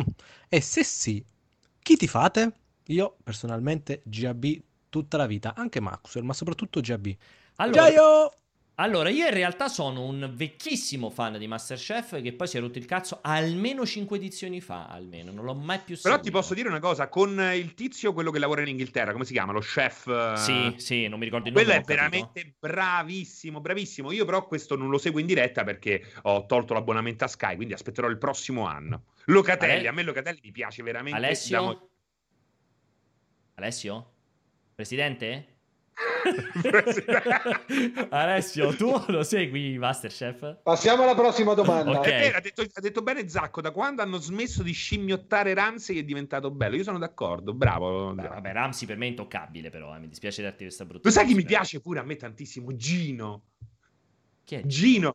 Gino è quello chef italiano che adesso lavora in. Inghilterra e fa tutta una serie di programmi culinari con Ah. il tizio francese, che è un maître francese che fa- mi fa impazzire. Veramente è uno di quelle persone Gino da che mi- Campo. dicono, Gino da non- non Campo. l'ho Il maître francese. A me Ramsey piace tantissimo. Ramsey a me piace tantissimo. gay. Vado. Sì, ma scusami per Paolo, Buona- se te lo ricordi, Gino da Campo con lo, col metro francese e Gordon Ramsay hanno fatto Ah, erano i quelli del viaggio. tour- Bravo. Ah, ho esatto, quelle capito. del- di quella serie lì. Com'è Esatto. quella in viaggio? Carina? Bellissima, Bellissima, bellissima, bellissima. Francesco, Quella la devo bellissima. ancora vedere. La devo ancora Eh, quello è Bellissima. bellissimo, quello è bellissimo. Oh, lo chef Vado. francese, Come si chiamava veramente- Alessio? Come si chiamava? Non me lo ricordo, non me lo ricordo. Questo ve lo consigliamo, ragazzi, Comunque, lo assolutamente. chef La... francese io mi ci metterei insieme. Come Tom Selleck in Magnum PI. Confermo questa serie qui in movimento in tour con eh, a questo, a questo punto questo Gino da Campo, ehm, Gordon Ramsay e, eh, Lo e- il Era uno chef francese che non mi francese, ricordo. non mi ricordo il Metro, nome. metro. In tour è bellissima, guardatevela assolutamente perché è fighissima. Poi vado avanti. Buonasera, Premier Conte, come nuovo presidente di Multiplayer prometto gameplay di Pierpaolo su giochi giapponesi tutte le notti a partire dalla mezzanotte e dibattiti sulla politica con Alessio, il divino Telma, Platinet e Topolino. Grazie e buonanotte. Allora, io devo dire, lui è lo stesso che fa silente. Lui è lo stesso che fa silente. Comunque, complimenti, sei veramente molto bravo. Devo essere sincero. Eh? Devo essere Anche molto perché secondo me sincero. Conte è difficilissimo da fare con quella roba sì, che. Sì, sì, è molto bravo, veramente molto bravo. Ti faccio i miei complimenti. Aspetta, che. Salve, sono Marisa la Porcona. Ho visto che Sony sta vendendo le PlayStation 5 in perdita. Ma allora perché Jim Ryan mi chiede sempre lo sconto quando gli devo fare un buccacecio? Non ho capito l'ultima parte, non la voglio sapere però. Non la vuoi sapere, è meglio così. Poi, vuoi commentare Alessio? Ti vedo, ti vedo combattuto? Vuoi farti vuoi ti do il No, mi, contatto mi piace, della mi piace perché c'è stata creatività, lavoro, l'ha ideata, l'ha realizzata. Rimane così bella. Non, non- Ok, non se vuoi ti giri il contatto, così la puoi sentire. Magari Vado. mi innamoro della, della Ah voce sì, robotica. qua, Camo da Copenaghen. Eh, vorrei sapere, secondo voi questa decisione di Google che effetti avrà sulla concorrenza in termini di cloud gaming? Che cosa succederà? Ci sarà, se ci saranno ripercussi- ripercussioni su ehm, xCloud o Alessio, Luna allora- o Eh, vabbè, vabbè, Allora, ma c'è allora, la Z, io- la S, allora- sono tutte accavallate una sull'altra. non si allora- capiva un cazzo. Io- per fortuna allora- ha introdotto il prossimo argomento. Allora, adesso ne parliamo. Faccio le ultime tre domande perché adesso parliamo in Stadia. Ma tu mi devi spiegare Eh, adesso la perché... lingua così. Ciao, sono andato a Copenaghen. Ma perché ti dà così fastidio la gente che ha problemi semplicemente di- fonetici? Perché ti dà così fastidio? Perché ti fa così? Non mi dà fastidio, non mi- sono, sono affascinato, sono affascinato. Perché poi si avventurava anche, capito? L'hai visto che ci provava quelle S, quelle Z, gli si, gli si attorcigliava la lingua a un certo punto. Incredibile, incredibile. Senti che dicono in chat, sei davvero una merda a prendere per il culo le persone così. Ma secondo te perdere per il culo le persone così, cioè negativo nei confronti delle persone, che dice le persone così, oppure prendere per il culo così le persone? È vero perché a sua volta Eh, effettivamente a sua volta c'erano è, è persone razzista, così. le persone così sembra, sembra tipo denigrante anche la frase, Esatto, sembra. esatto. Vado, vado. Le ultime tre, poi passiamo a Stadia. Ciao ragazzi, Mattia delle Canarie, volevo chiedere a Pianesani se l'entrata nella Pianesani Industry di eh, Jeff Bezos, dopo essersi ritirato dal ruolo di CEO in Amazon, è una strategia importante per imporsi eh, sul mercato. Grazie. Allora, non lo so, non lo so, attendevo Bezos oggi, però gli ho detto che avevo il cortocircuito, quindi non lo potevo ricevere. Probabilmente ci vedremo nel weekend e parleremo un attimino del Ma futuro. Alessio, ora che possiamo dichiararlo secondo te o si infastidisce Pucci se annunciamo che Bezos ha rinunciato al posto in Amazon per venire in multiplayer.com? Ecco, Non in esatto, perché voleva ricominciare da zero. Voleva ripartire. Lui ha detto vorrei ripartire. Lo possiamo dire. Voglio, voglio te? riscoprire i momenti del pionierismo. esatto, ci stava bene secondo me come, come acquisizione Jeff Bezos in multiplayer.com. Secondo me Pucci un pensiero ce l'ha fatta quando ha visto lo step down eh, di Jeff eh, da Amazon. Poi step down, hai visto che gli hanno fatto tipo quella carica ad hoc incomprensibile? C'ha una carica solo che esiste solo per lui praticamente. Vabbè, vado avanti, ultime due domande. Ciao ragazzi, sempre Andrea da Torino. Vi faccio la mia domanda, ma Sony potrebbe acquisire Supermassive Games eh, e Quantic Dream? Perché secondo me, nel- dato che vuole espandersi eh, e fai creare mh, giochi a livello narrativo, continuare a creare giochi a livello narrativo, secondo me potrebbe essere interessante acquisire due società del genere. Quanto ci credete? Allora, ricordiamo No. Supermassive sono quelli di Until Zero. Dawn, mentre Quantic Dream, vabbè, lo sappiamo. Io come- la penso come Francesco. Quantic Dream avrebbe avuto già il modo di acquistarla e se ne sono proprio andati. Cioè, E- e- Si e- sono separati dei due, aspetta. esatto. Quantic Dream è stata ricoperta di soldi da Tencent e ha aperto un nuovo studio a Montreal. tra l'altro, sì, cioè, ci Supermassive stato... ha fatto due cazzate enormi, giochi Sì, da esatto. tre, quelli Esatto. là VR, e quindi se la sono bruciata. Sì, e tra Come l'altro aggiungiamo... Ha detto Vai. benissimo Francesco, cioè Quantic Dream... Potevano tranquillamente acquistarla, c'è stato un periodo in cui potevano Era già loro, acquistarla. era già Era loro. già loro. Cioè, eh, quindi Eh. se non l'hanno fatto, dubito che lo facciano adesso. Ultima domanda. Ciao ragazzi, sono Matteo da Trieste. Un grande saluto a tutti quanti voi, Pierpaolo, Alessio, Francesco e a tutta la community di multiplayer, perché ora si torna al lavoro. Ciao ragazzi! Un messaggio senza senso completamente. Invece a me è piaciuto tantissimo, squillante, No. pulito. E poi come- comunque come l'ha scandito tradiva una deficienza da qualche punto di vista Ma intellettuale. Era un po' lobo- lobotomizzato. Ciao, sono Marco. Ma Volevo perché? dirvi che siete tanto bellissimi. Cioè, sembrava il messaggio di Cocciolone dopo che era precipitato in Iraq. Ma- Io non lo so, ragazzi. No, guarda, io assolutamente non sono do- d'accordo con quello che dice Alessio. Ma, cap- ma poverino, è Ma venuto, no, ha era fatto un saluto. minacciato, Alessio, era minacciato, non è che aveva Cioè, problemi. io veramente non, non lo so questa cosa qui, completamente senza senso. Allora, allora arriviamo, arriviamo a Google Stadia. Ehm, cosa è successo? È successo fondamentalmente fondamentalmente quello che stavamo dicendo probabilmente da 18 mesi, da tre mesi dopo l'annuncio di Stadia, um, ovvero fondamentalmente Google ha fatto la dichiarazione ufficiale, ragazzi chiudiamo tutti gli studi interni, smettiamo di fare esclusive per quello che riguarda Google, seguiranno maggiori informazioni su tutto il resto, perché a questo punto... Uh, il futuro di Google Stadia è estremamente incerto. Quindi io vi, vi faccio. Però, però, Pierpa, però, Pierpa, scusa la precisazione, io ho sempre detto che c'erano dei problemi. Voi avete detto altrettanto, ma tu avevi previsto una bomba nucleare del genere? Cioè, eh, io ho detto che secondo me. Ancora prima di parlare di giochi? Allora, secondo me, eh, io ho detto già chiaramente che la mancata volontà di sbrigarsi a realizzare e implementare quelle che erano le feature annunciate, che era la parte più figa di Google Stadia, tradiva comunque una problematica importante a livello di sviluppo ideale. Un secondo.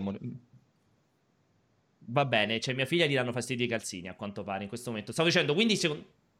Se, se, aspetta che non ti sento più, Fra... No, Francesco, Ma non ti senti. Tuoi? Sono i tuoi. Sono i miei calzini, esatto, Cioè, sei papà, scusa, questi calzini. esatto. Non no, per cui... giocare in pace. Per cui dicevo, secondo me c'era una problematica. Ora è chiaro che non mi aspettavo la bomba così, adesso all'improvviso completamente ina- inaspettata, ma è chiaro che Stadia stava in un momento di, di grandissima è in un momento di grandissima crisi e, e, infatti guarda Alessio ti do subito la voce perché ti voglio fa- vi voglio fare due domande uno che quelle che avete fatto a Roberto cioè è un momento di transizione e di trasformazione cioè secondo voi Stadia diventerà qualcos'altro o comunque cambierà il modello di business o comunque si inventerà qualcos'altro o stanno cioè adesso è il primo passaggio per la chiusura e quindi cosa succederà al cloud gaming quando un attore come Google decide di, di andarsene via, fondamentalmente. Allora, dal mio punto di vista, Google Stadia non chiuderà, è il futuro, quella roba lì, non c'è nessun tipo di problema, nessun pericolo, proprio zero. Devo dire che, al contrario di quello che dici tu, io sono stato incredibilmente stupito di questo taglio netto alla produzione interna di videogiochi che dimostra, se ce ne fosse ancora bisogno, però per me è follia, che non bastino, non bastano i soldi. soldi. È incredibile, perché anche se prendi, comunque Jade Raymond, eh, non è che si può dire che abbia amato, mh, eh, inanellato un successo dopo l'altro. La Melandri dei videogiochi, io la chiamo. Sì, però, però, però veramente, veramente, a questo punto mi chiedo, perché poi le dichiarazioni sono state eravamo non di Jade ma di altri sviluppatori, eh, non avevamo risorse, tempi ristretti, una mancata direzione. C'è la questione che il management, vero e proprio quello finanziario strategico, evidentemente interviene con una conoscenza di causa zero e zero, crea problemi perché pensare perché andare sul peggio mercato di zero Alessio, Alessio eh, scusami peggio danni, di zero danni, peggio di eh, zero perché fanno, è un po' come eh. quello che abbiamo visto anche in Amazon nelle recentissime dichiarazioni cioè Ma, se, con, che avrei l'idea, citato era Amazon eh. con l'idea che devi applicare modelli di business che sono funzionati per altri tipologie di mercati le devi per forza applicare sul gaming e allora automaticamente hai successo. Cioè, se ha funzionato la vendita dei libri così, allora funziona anche la, lo sviluppo dei videogiochi. Guarda, è quello che fa ancora più danno per me. Guarda, è molto interessante. Io sposo in pieno quello che ha scritto Kit Stewart sempre su The Guardian, dove tira fuori dei bei pezzi riguardo ai videogiochi. È un columnist, non eh, un giornalista del The Guardian, dove dice dove prende in esame il fallimento di Amazon, che sta riversando una quantità di soldi Infinita. veramente paurosa, e Google conferma come non bastano i soldi per mettere in piedi in pochi mesi un, una software house in grado di tirarti fuori un blockbuster. Serve costruire, e ci vogliono anni, la cultura del videogioco. E la cultura del videogioco è la cosa più difficile. È la cosa che poi si accusava Microsoft no? Nel, nei suoi acquisti brutali. Non basta acquistare brutalmente le software house perché poi se non le fai, se non hai una cultura del, del videogioco, queste poi vanno a, ad appassire in maniera naturale. Però, però Seri, però Seri, cioè per me la cosa incredibile, la cosa è comunque resta incredibile perché io ho i soldi,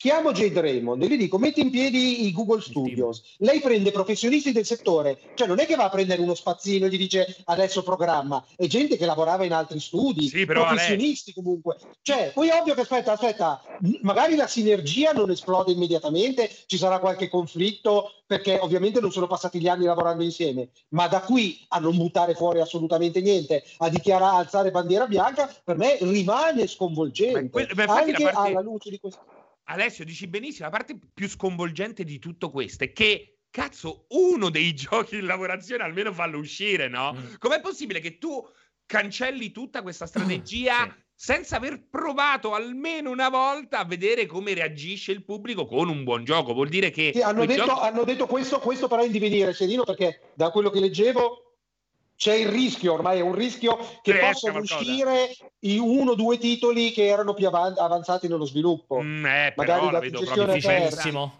Io, io Sì, tra l'altro perché intanto... saranno degli aborti, saranno Sì, degli esatto, aborti. è meglio non farli uscire quella roba lì, io sfido a, chi- a comprarseli. Io tra l'altro intanto sotto sto facendo vedere il primissimo annuncio di Stadia, Mamma quello che a me che fece momento. innamorare, a me proprio, io non l'ho mai nascosto di essermi esaltato, io credo di non aver mai rosicato in vita mia quanto quell'anno dove lì nel palco, nello palco, negli spalti c'erano seduti Vincenzo Umberto perché erano andati a quella GDC e secondo me questo annuncio, cioè questo, questa conferenza qui, la conferenza di reveal di Stadia, secondo me fu un momento di svolta completo del mercato. Io ero, cioè io te lo ricordi Alessio, eravamo proprio Sì, eravamo esaltati. insieme, eravamo insieme. Esatto, Io, esaltati. cioè, ero convinto di aver visto il futuro, Il futuro. ma che, non- che era diventato concreto, attuale. Era lì Sì, sì. oltre la porta di pochi mesi. Il problema è che l'u- un- l'unica cosa che eh, poi alla fine si è avverata è un sistema, una tecnologia in streaming che ancora oggi è la migliore tra quelle migliore sul mercato. offerte. Tutto Sì. il resto è Nulla. assolutamente vaporware, la- l'unione tra Tutto. YouTube eh, e Tutto. Stadia, la possibilità di la formula, la formula di business ridicola, gli accordi commerciali con i publisher esistenti, Tutto totalmente inesistente, sbagliato, tutto totalmente sbagliato, tutto sbagliato. Però sbagliato esatto. o che non è arrivato a compimento ed è stata una cosa pazzesca. Però questo è esatto, perché comunque non mi avete risposto. Qual è la vostra immagine? Secondo voi cosa succede adesso? Diventa un concorrente di GeForce Now? Cioè, come diceva anche No. Roberto, cioè diventa l- l'estensione distributiva degli altri publisher? Diventa un'altra cosa ancora che non ci viene in mente o chiude? Secondo me non chiude, ma diventa un canale di distribuzione, semplicemente, esattamente come è stato per Cyberpunk, esattamente come... eh, Come è- GeForce Now? Come GeForce Sì, Now? però un po' più eh, cross-mediale, per esempio, eh, no cross-mediale, un po' più estesa, un po' più libera, perché GeForce Now poi alla fine si avvale di store preesistenti. Qui invece hai una situazione che magari si può eh, collegare a, come in parte è già successo con l'ecosistema Ubisoft, per esempio. Ubisoft non ha un suo sistema di server, logico che da qualche parte si deve appoggiare, che possa essere Azure o per esempio i server di Google, sceglie Google perché a quel punto, oltre a dargli, che ne so, il multiplayer, gli permette di eh, vendere i- il suo pacchetto giochi anche a, eh, attraverso lo store Stadia. Alla fine qui Stadia sta diventando semplicemente un negozio. Ecco. Però, però Se- cioè, è proprio, è proprio- Perdonami, ma è proprio la- l'ipotesi peggiore di tutte. Cioè, va avanti con l'unica cosa che non ha minimamente funzionato. Cioè, la- diventa uno store e basta in streaming. Proprio eh, cosa... non vedo altre possibilità per il momento. No, Perché no, adesso- allora, allora, a parte che se- Serino dice che in realtà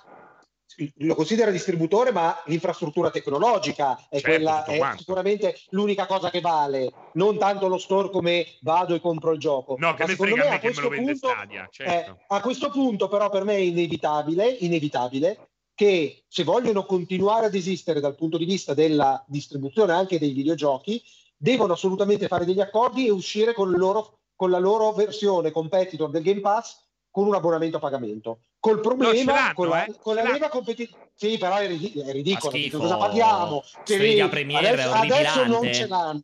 Cioè, adesso schifo, non ce l'hanno non ce l'hanno. Quando, quando e se arriverà, perché a questo punto tolgono, tol- tolgono risorse dallo sviluppo interno di videogiochi, possono concentrarsi da quel punto di vista negli accordi commerciali, ma questo però è una leva ehm, competitiva scarsa quando devi combattere con dall'altra parte Microsoft che ha già dimostrato di essere matura dal punto di vista tecnologico e soprattutto ha fatto una campagna acquisti e comunque un focus sul, sul gioco esclusivo che, che è mostruoso, cioè non, Però, perché non ha scusate, precedenti forse. con- continua a essermi poco chiara il vostro punto di vista perché ve lo state aggrovigliando. Cioè, l'idea quindi è Netflix Game Pass, paghi 10 euro ed hai un pacchetto di 50, 100, 150 giochi che entrano, escono, fatti da altri. Per me arriverà, è inevitabile quella cosa lì, per me, per Serino Quindi no. non quello che No. dice Francesco, che per Francesco è un altro store semplicemente.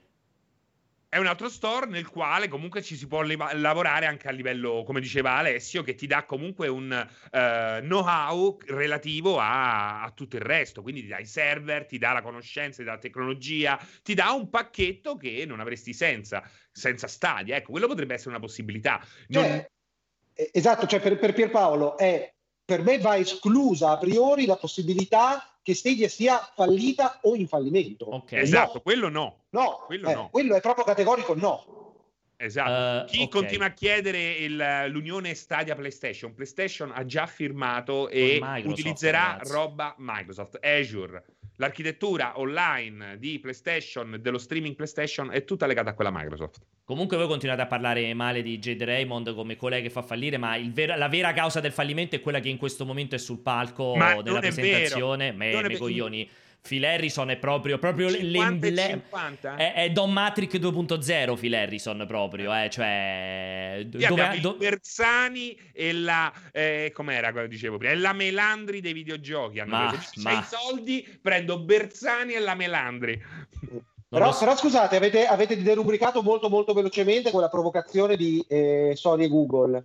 Se prima era impensabile, dal mio punto di vista, cioè loro possono avere, ok, di fronte allo scenario precedente, avere scelto partner Microsoft per il supporto tecnologico. Quando ti trovi uno Stadia che non ha titoli esclusivi e che comunque lascia scoperto la parte produttiva, cioè per me non è nemmeno così folle, per quanto avveniristico, veramente esotico, difficilmente credibile nel breve, ma io non lo vedo così fantasioso che possano creare un polo da quel punto di vista. Sarebbe produ- produttivo per entrambi, perché tanto Sony non ha alcuna intenzione di investire da quel punto di vista nell'infrastruttura tecnologica. Google si è appena tirata indietro dalla produzione del- dei giochi, cioè fare il PlayStation Now basato su Stadia, cioè sarebbe effettivamente crei un polo, quel conglomerato di cui parlavate prima, Eh, veramente ci sono delle compatibilità incredibili. Cioè, avrebbe E- assolutamente senso, come dici te, però ormai Eh. non puoi. Nel momento in cui non è che puoi switchare tra un'architettura e l'altra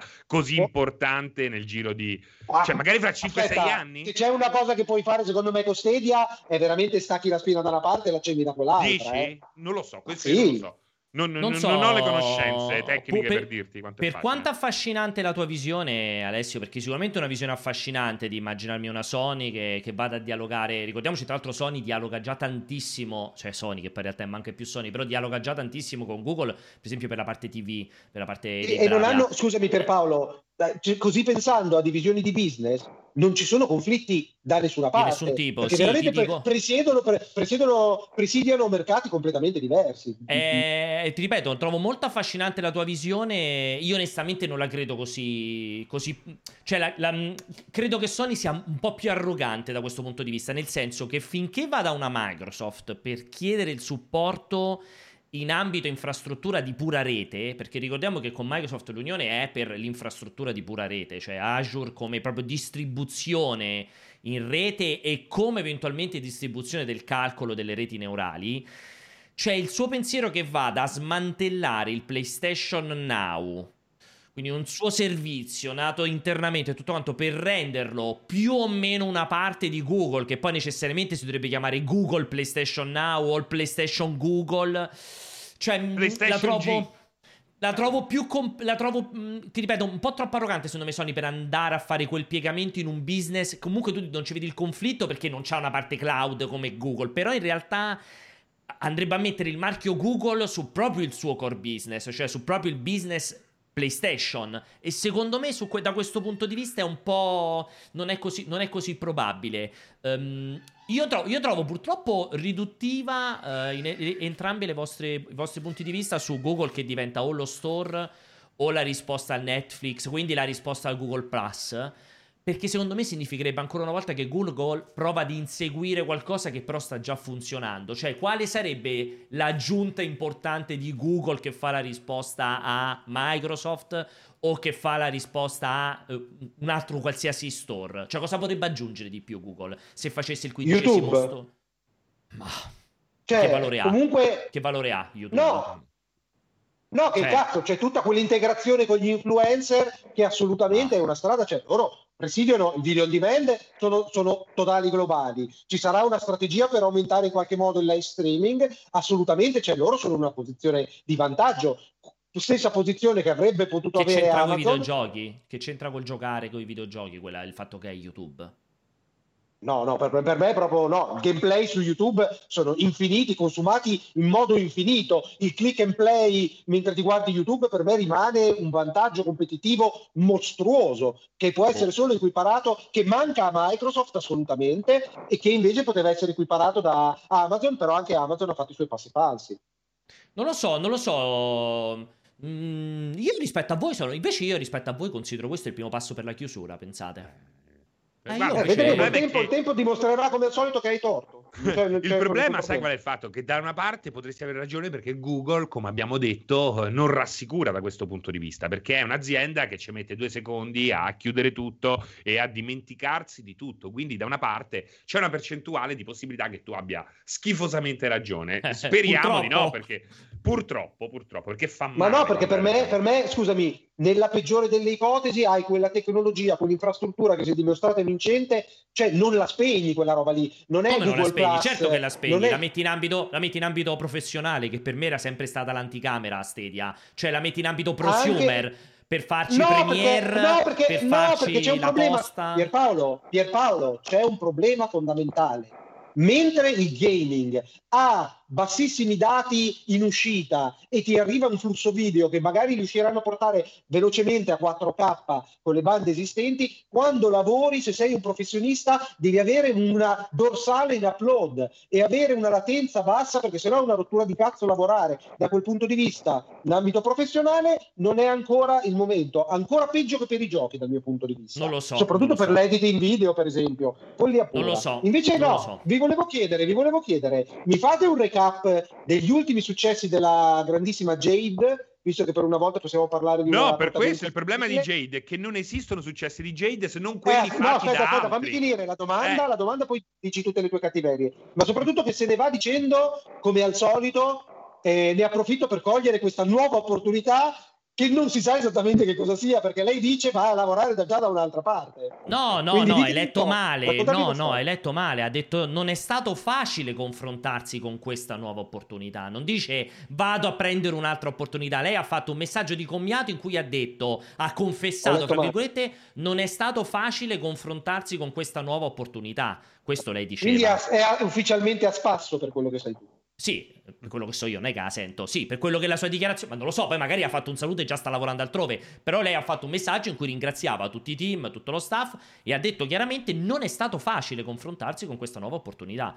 Comunque, scusate, il bello che aveva fatto, io mi ricordo eh, una seconda parte centrale di Assassin's Creed dell'epoca del successo, più il, eh, aveva diretto, mi pare, un, l'ultimo ehm, Splinter Cell. Blacklist che non aveva diretto, l'hanno diretto altre due persone. Lei No, ha non diretto, ma il prodotto. eh, eh, ma che cazzo, quello è il suo lavoro, infatti è andata a fare la dirigente, mica. Io, non No, so, mi- capito, io- io mi eh. rompo i coglioni di parlare con voi che non capite un cazzo. Perché l'idea che Jade Raymond sia la- la- l'esempio del fallimento, evidentemente avete proprio uno strano No, concetto io, di no, fallimento. infatti perché io non c'è, non c'è sarcasmo, a, volevo a me capire. dispia- a me capire. dispiace che nella idea di Francesco Jade Raymond sia una creative director o una lead designer o non so cosa, un project eh, manager Eh, esatto, di, di perché in giochi. Electronic Arts uguale Non è questo. Jade Raymond in ha fatto, Arts ha ha fatto preso- i ha primi due, ha fatto i primi due. Assassin's Creed. Di cui possiamo dire tutto, secondo me, ma non che erano una merda. E lì li ha fatti come project designer. Insieme al, veramente un uomo del fallimento, quale può essere stato Patrice Desilets. No, che però è quello che ha fatto davvero quel gioco. Insieme l'hanno fatti non insieme. Guarda messo- che poi puoi leggere qualsiasi. messo- Ma non è vero. Ma non è vero. Stai dicendo una cazzata, Francesco. Guarda tutte le interviste. ori-. Stai dicendo una minchiata. Guarda tutte le interviste originali dei primi due Assassin's Creed. Stavano sempre insieme. Tante volte c'era Desilets, tante volte c'era lei. Faceva programma, programmato il cazzo di engine di Assassin's Creed. Erano, Dai, erano- una erano come. Ben Affleck, Ragazzi, erano, Dite una dite erano- stronzate. Posso, posso finire io adesso di parlare? Aspetta, erano Dopodiché, come Ben Affleck e Matt Damon quando scrissero la, la sceneggiatura di Will Hunting. C'era Matt Damon che scriveva al computer, Ben Affleck sul divano che beveva la birra e ruttava. Jet Allora, Raymond probabilmente faceva la stessa Dopodiché, ribadisco, ha fatto il primo Watch Dogs, che potremo discutere di quello che ci pare, ma di sicuro fu un elemento vis- visivo, vistoso di un certo tipo. Dopodiché fu presa da Ubisoft e fu messa a capo della- dello sviluppo dei nuovi team. Creò Ubisoft Toronto e comunque ha fatto un team, ha fatto uno studio di sviluppo di 600 dipendenti che ha tirato fuori i Far Cry, gli Splinter Cell e quello che vi pare. Dopodiché è stata assunta in Electronic Arts dove ha fatto l'unico team creato da Electronic Arts negli ultimi 5 anni, cioè EA Motive, che poi i giochi di EA Motive dobbiamo ancora vederli, è un altro paio di maniche, ma è comunque un team che deve gestire gli Star Wars, di cui sappiamo tutti che non è semplice. Dopodiché è andata dentro Stadia a far fallire Stadia con Phil Harrison, ma non è mai stata presa per fare i giochi, cioè non è che era andata a Ubisoft Toronto per fare un gioco o in Electronic Arts per fare Project Ragdoll e l'ha fatto fallire. Sì, era lì per creare tutto quello che ha studi. lavorato, la maggior parte è stato cancellato. Questo è un dato di Ma fatto. non, non ci ha lavorato lei, lei ha messo in piedi gli studi. Lei è una sono due lavori diversi. produttrice, produttrice Ma esecutiva. non di giochi, di studi, ma di degli studi, studi, ma anche dei giochi. giochi, perché è stata produttrice di The Sims Online, Assassin's Creed, l'abbiamo detto prima, non ti stai, ti stai, eh, stai Ci ho dicendo detto, fatto i primi due Assassin's. Creed e il primo Watch Eh. Dogs, dopodiché è stata messa a fare gli studi, ad aprire nuovi studi. Cioè, non lo so, per me ragazzi avete uno strano concetto da questo punto di vista, però dopodiché a me... Cioè, come dire che Phil Harrison... eh, sì, Phil Harrison, buonanotte, che Phil Spencer debba, debba andare a fare in culo perché Battletoads è brutto, non è un bel gioco. O E perché, comunque- o perché hanno cancellato Spellbound. o perché hanno Io voglio- Spellbound, esatto. Questa Raymond io non O perché Halo mai- Infinite. Se o non perché quando- Halo Infinite il primo. Allora, da quando ci sta Phil Harry di Phil Spencer, il primo Halo In- la prima presentazione di Halo Infinite è stato orripilante. Battletoads fa schifo. Però è così, eh. Di Phil Eh, Spencer non ho è detto. Eh, Ma non mi come non è interessa quello? niente, perché è un'altra cosa, è un altro ruolo, non c'entra nulla. Fatto sta che pure i team che ha formato poi alla fine si sono dimostrati dei team eh, nemmeno di serie B, di serie C. Veramente è rimasto sempre Di serie. C, quindi per te Ubisoft Toronto che ti ha fatto? Splinter Cell Blacklist che potremmo A discutere Ubisoft venduto poco, ma brutto. Far Cry sarebbe- 5, Far Cry 6, Watch Dogs Legion, tutti, i team- tutti i titoli di serie C, giustamente. Questi qua sono titoli di No, serie però C. è roba su cui Oh. lei ha influito relativamente. Ma infatti Re- lei ha creato il team, non Eh, ha fatto la allora produzione io del gioco. creo un team adesso. Che Ma guarda che non è facile mettere in piedi un team. Guarda che non è facile mettere in piedi un team di sviluppo Ma di certo. videogiochi. Eh. No, ma perché, ma perché Serino non si accorge, cioè non sa perché non lo hanno chiesto a lui. Non- cioè, probabilmente si è fatto la, la domanda, ma non si dà sa dare una risposta. E questo è inquietante, E allora perché lui è convinto di- che è ancora lì. Eh, Jet scusami, Raymond- scusami. Jet Raymond è talmente brava che dopo tutti i grandi successi Eh. e, e che cosa ha fatto? Lavora per Sony, per Microsoft, lavora per Ma scusami, no. ma scusami, scusami Serino. Ma quindi cioè, tu hai il, te- hai il telefono sotto carica perché ti aspetti una chiamata da Google da un momento No, all'altro? Mi deve chiedere, Allora. Allora eh, a parte questa cosa qui, quindi insomma, abbiamo detto su Google Stadia. Comunque, eh, io sono molto curioso di vedere cosa succederà. A due righe velocissime su Amazon Luna. Amazon, appunto, è stato molto bello che il nuovo CEO messo in, al posto di Jeff Bezos abbia confermato la volontà di investire, di continuare a investire sui videogiochi. Insomma, di- è un grande fan dei videogiochi. Ha, ha dichiarato che il combattimento, insomma, la battaglia sui videogiochi è una battaglia lunga, non è una battaglia che, che vinci in un attimo. Ha voluto smorzare perché c'è stato tutto questo dibattito enorme sul, sul tipo di cui purtroppo non ricordo il nome, che è quello che sembrerebbe essere stato Mike Frazzini, sembrerebbe essere stato la causa del fallimento degli Amazon Game Studios. E lui ha voluto un po' smorzare perché ha detto: Sì, abbiamo fatto degli errori, ma non è ehm, tutta colpa sua. Eh, a questo punto, quello che vi voglio chiedere: pensate che Amazon Luna possa essere ridimensionata? Ricordiamo, Amazon Luna è fondamentalmente Beh, la fotocopia. infatti è la fotocopia di Google Stadia. Per questo dico, pensi che possa essere ridimensionata in un senso, magari nel senso opposto, in funzione di questo depotenziamento di Google Stadia?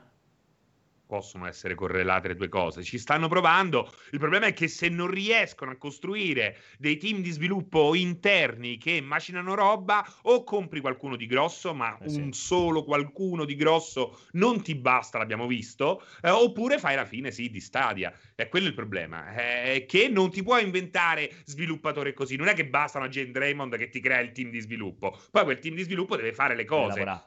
Se non le fa, esatto, eh, rimani col cerino in mano, come sono rimasti con Stadia, dove comunque quel qualcuno, e probabilmente è pure Raymond, ha dato l'ok a quattro giochi tutti uguali che sembravano i giochi che trovi su iOS, che trovavi su iOS due anni fa. E quindi già lì hai avallato dei progetti che erano perdenti. Cioè, quando l'abbiamo vista insieme una presentazione, Sì, sì, cambiavano sì. gioco Pierpaolo e sembrava Sì. sempre lo stesso Però, caso. però, aspetta, hai ragione, hai ragione, Seri. Però, cioè, io non è che voglio, voglio difendere Jade Raymond perché non ne ho nessun vantaggio né so esattamente cosa sia successo. Però Con mi me. aspetto, mi, mi aspetto, esatto, no, però mi, mi provo a mettere nei panni in una situazione del genere. Probabilmente le è stato richiesto di buttare fuori qualcosa entro i primi 9-12 mesi dal lancio del, del, ehm, eh, del servizio. E, e- e cioè semplicemente ha raccolto quel che c'era, ha preso tre target, un IP di merda Bomberman e un'altra stronzata, due giochini di fotocopia che sono i giochi che puoi buttare fuori in aspetta. nove mesi. eh. Ragazzi, io critico la Raymond, ma questo non vuol dire che la Raymond sia un incapace, eh, perché è arrivata a fare quello No, che o ha che fatto. pure è fallito, mo perché fa che diventa che è fallito Stadia perché c'era la Raymond, mi No, sembra un pochettino... assolutamente, cioè- ci mancherebbe altro, non è quello che ho detto. Penso che comunque sia una figura eh, che sia media- mediaticamente pompata. Eh, Sì, sì, perché- sicuramente non aveva la bacchetta magica, non, era la Esatto. fuori, non è la fuori classe che si racconta, cioè non è che arriva e risolve i problemi. Esatto, Spesso esatto. arriva e non riesce a risolvere i problemi. Allora, eh, se siete d'accordo, facciamo un'ultima passata di domande E e, poi ci andiamo sciacquiamo dal cazzo, perché Esatto, tardi. vado. Buongiorno ragazzi, una curiosità, ma perché il Game Pass su PC sembra il fratello scemo con meno giochi e meno esclusive rispetto a- alla versione console?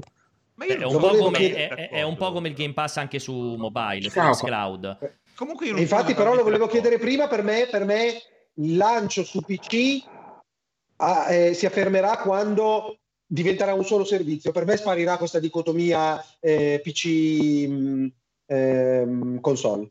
Però io non sono totalmente d'accordo su questa cosa qua. È vero che il numero proprio secco di giochi è leggermente inferiore, ma eh, se per alcune persone Crusader Kings 3 vale meno di Nier Automata, è un problema di quelle persone. Perché hai comunque una serie di titoli straordinari che non ci sono su console. Io personalmente trovo più affine, per esempio, Bravo. il Game Pass PC che quello console. È che secondo me, bra, io sono che dovrebbero aumentare i titoli. Sono un po' meno titoli, questo è il grande problema. Sono proprio perfettamente d'accordo con Francesco. Aggiungo un altro elemento, cioè probabilmente sono inferiori nella vost- nel vostro immaginario di videogioco. Cioè, perché per voi, appunto, come ha detto benissimo Francesco, Crusader Kings è un gioco troppo di nicchia, troppo piccolo, troppo oh, esatto, è troppo microscopico, fra virgolette, rispetto alla vostra idea del titolone gigantesco che arriva su console, ma invece sul Game Pass PC ha una qualità eccezionale di titoli, semplicemente sono un po' di meno e sono più di nicchia, come d'altra parte purtroppo per un lungo periodo è stato e è ancora eh, il PC. Sì. Cioè quando arriverà Age of Empires 4 nel Game Pass su PC, ma di che parliamo? Cioè veramente Sì, sì, stante, stante, scusate, quando dico Flight che eh, esatto. andrà, andrà a spegnersi la divisione netta, ne sono convinto, il servizio diverrà unificato, ma la libreria titoli non potrà, dipenderà sempre dal device cui eh, accedi al servizio, perché i giochi per PC che devi giocare con mouse e tastiera non li puoi mettere Esatto. in mezzo al calderone dell'Xbox, O comunque ne non- puoi non mettere uno strategico, scusate, uno strategico in tempo reale attaccato a un cellulare, insomma diventa una roba molto complessa. Vado. Ciao caro Alessio, mi dicono sei strano, sei basso e brontolone, in pratica un nano, anche di un puffo puoi avere le fattezze, ti piace Gargamella che ti dà le carezze, ma io sono curioso, da sapere c'è un fatto, disteso o in piedi, come risulti più alto? È molto bello però, è, è- è veramente molto... esatto. Apprezziamo la creatività, apprezziamo molto. la creatività E rispondi. e purtroppo, purtroppo, purtroppo devo confermare che sono più alto verticale sulle gambe stando verticalmente. Mi sarebbe pi- questo per dare un'idea delle dimensioni del mio pene, quanto possono essere ridotte, il fagiolino di cui si parlava prima. Molto bravo comunque, ti faccio veramente i miei complimenti, proprio bravo, vado avanti. È amore, Ciao chiaramente ragazzi, amore. cortocircuito. Io di solito vi seguo su podcast, però cioè, finché sono in macchina, ma dire da solo mi fai finire, mi fai finire. Eh no, cioè, devo guardarvi in live. Ciao. Commenta lui, per favore, Alessio. Assolutamente, ma in realtà, in realtà era proprio- per me, guarda, solo un consiglio. Siccome sei in macchina, smettila di bere. Le due cose non vanno assieme, non vanno assieme. Se ti fermano e ti fanno un palloncino, ti ritirano la patente. Eh, Rischi anche di ammazzare qualcuno. Vado? Ragazzi, un saluto dal jet. Bassissimi. Beh, io volevo ricordare che prima di PlayStation, prima di Microsoft con la sua Xbox, c'era Sega, Mega Drive, Master System. Quindi penso che Sega è un marchio oltre che molto importante e conosciuto in Occidente, ma anche storico. Ciao ragazzi. Quindi secondo me vuole dare dai, Anche, conferma quello di anche il jet è un, altro, è un altro vecchio del merda. Poi ci chiediamo perché non allarghiamo il pubblico. Vado. siano tutti vecchi del merda che si fanno i pompini a vicenda. Vado. Ciao ragazzi, eh, Andrei da Lucca. Mi chiedevo, ma secondo voi i ragazzi di Resident Evil 8 si sono ispirati ad Alessio per creare la Lady con le unghie lunghe? Grazie, un saluto. Questo, questo è veramente un pervertito tuo, Alessio, però. eh, Perché Chi cioè, è, arrivare la, a chi è questo- la lady? Chi è la lady con le unghie lunghe? Quella Non- gigante? non- Sì, ma è la non- gigante, la gigante. Sì, ma per andare a notare questa cosa delle unghie lunghe e associarla a te, veramente questo è... Perché sei tu, Paolo, che mar- sono le Secondo- tue stronzate che, che passi le giornate a dire che ho le unghie lunghe, ma non Se- è a parte, assolutamente a parte vero. che non passo le delle giornate sono stronzate perché hai le unghie super lunghe che ce le hanno de- te, Ho delle dita can- perfette. i- i suona- quelli che suonano la chitarra e, e i giapponesi che devono dimostrare di non lavorare la terra perché io non ho mai visto una persona La Yakuza, io, la Yakuza. io non ho mai visto cioè io ve lo posso garantire ragazzi non c'è cosa più sgradevole di fare delle live con Alessio se per sbaglio d'estate vi sfiora le braccia perché vi taglia vi artiglia vi taglia. Non so se mi ha fatto Alessio mi ha fatto ferite con le sue unghie. Ditemi voi se è una cosa normale per una persona che un maschio vi possa ferire quando vi sfiora un braccio. Ma guarda quanto è piatto sto dito, ma come mai? Vado avanti Alessio, comunque, un- giusto un piccolo appunto. Io dopo quell'album lì eviterei di prendere per il culo chiunque parli, canti e roba così. questa c'ha molto Ci ragione sta, però ci sta, ci sta, infatti non rispondo. Sono No le ultime tre, ultime tre abbiamo finito. Ragazzi, Gabriele dalla provincia di Cuneo. Vedete così impossibile che Stadia venda la sua tecnologia a o Microsoft o Sony o comunque pian piano ah, vada a sparire, ma eh, venda appunto la sua- i suoi server e sue- le sue capacità tecniche agli altri? Ne abbiamo discusso, quindi vado oltre. Non pensate Sì, che... però hai visto, scusami, scusami, hai sentito una buona dizione, un Sì, po' di bravo, lucidità, un bravo. po' di emozione, perché ovviamente sei un po' incasinato verso il finire, però così dovrebbe essere l'utente medio del cortocircuito, non quel branco di ubriaconi dislessici che ci seguono. Rifammi il ragazzo di prima che aveva problemi con le S. No, no, Zafo, vale. Basta. Vado. Sì, non pensate che mh, il fatto di Microsoft di essere capillare con il Game Pass, il cloud, non vada a interferire con le vendite della console perché in realtà va a eh, saturare diversi segmenti di mercato che non collidono e quindi accrescono il valore degli utenti? Molto Così- complessa questa domanda, non l'ho capita. Volete rispondere Nemmeno voi? io l'ho capita, me la puoi far sentire? Lo faccio risentire. Sì, non pensate che mh, il fatto di Microsoft di essere capillare con il Game Pass, il cloud, non vada a interferire con le vendite della console perché in realtà va a eh, saturare diversi segmenti di mercato che non collidono? Ah, cioè quello che Certo. dicevo io, che dicevo che secondo me con il fatto del Game Pass e tutto il resto vendi meno console, però lui dice in realtà è un'estensione del mercato, non vanno a, col- Sì, non sì, vai a vai a colpire. prendere altri, Nuova un gente. altro pubblico e per il momento naturalmente non, eh, non, in- non interrompe le vendite delle console, ma in futuro sicuramente ci sarà un nesso eh, tra le due Esatto, cose. pure secondo me. L'ultima domanda abbiamo finito? sentito sopra alto pretendente per mio Alessio. Ma cosa a caso vuoi, amico? Piccolo flauto di Alessio essere solo mio. Ok, li ho finiti tutti i messaggi a questo punto. Chiudiamo con il, pic- zufolando, con zufolando. il piccolo flauto di Alessio. Allora, Cuoricini viola per il cortocircuito e per il canale di multiplayer.it, mi raccomando, eh. Non fate Allora, esatto. Mettete like dappertutto, andate su YouTube a commentare, lo dico sempre alla fine, porca troia, lo devo dire all'inizio. All'inizio, esatto, ma lo ricorderò Eh. anche la prossima volta. Io ne approfitto di nuovo per ringraziarvi prima per l'hype train di livello 5 che ci avete fatto a inizio puntata e per il regalo oh, corposo di abbonamenti che avete fatto eh, a inizio puntata. Allora, ne approfitto per ricordarvi come al solito che il cortocircuito è tutti i venerdì dalle 16 alle 17.30 che poi diventano 17.45. C'è il gruppo ufficiale Telegram di multiplayer dove potete andare e continuare a chiacchierare per tutta la settimana senza sosta, più di 3.000 persone vi possono far compagnia. Eh, il cortocircuito lo potete rivedere su YouTube in on demand, lo potete rivedere ovviamente su Twitch, sul sito e lo potete anche ascoltare, ve lo ricordo sempre, in podcast su Google Podcast e Apple Podcast.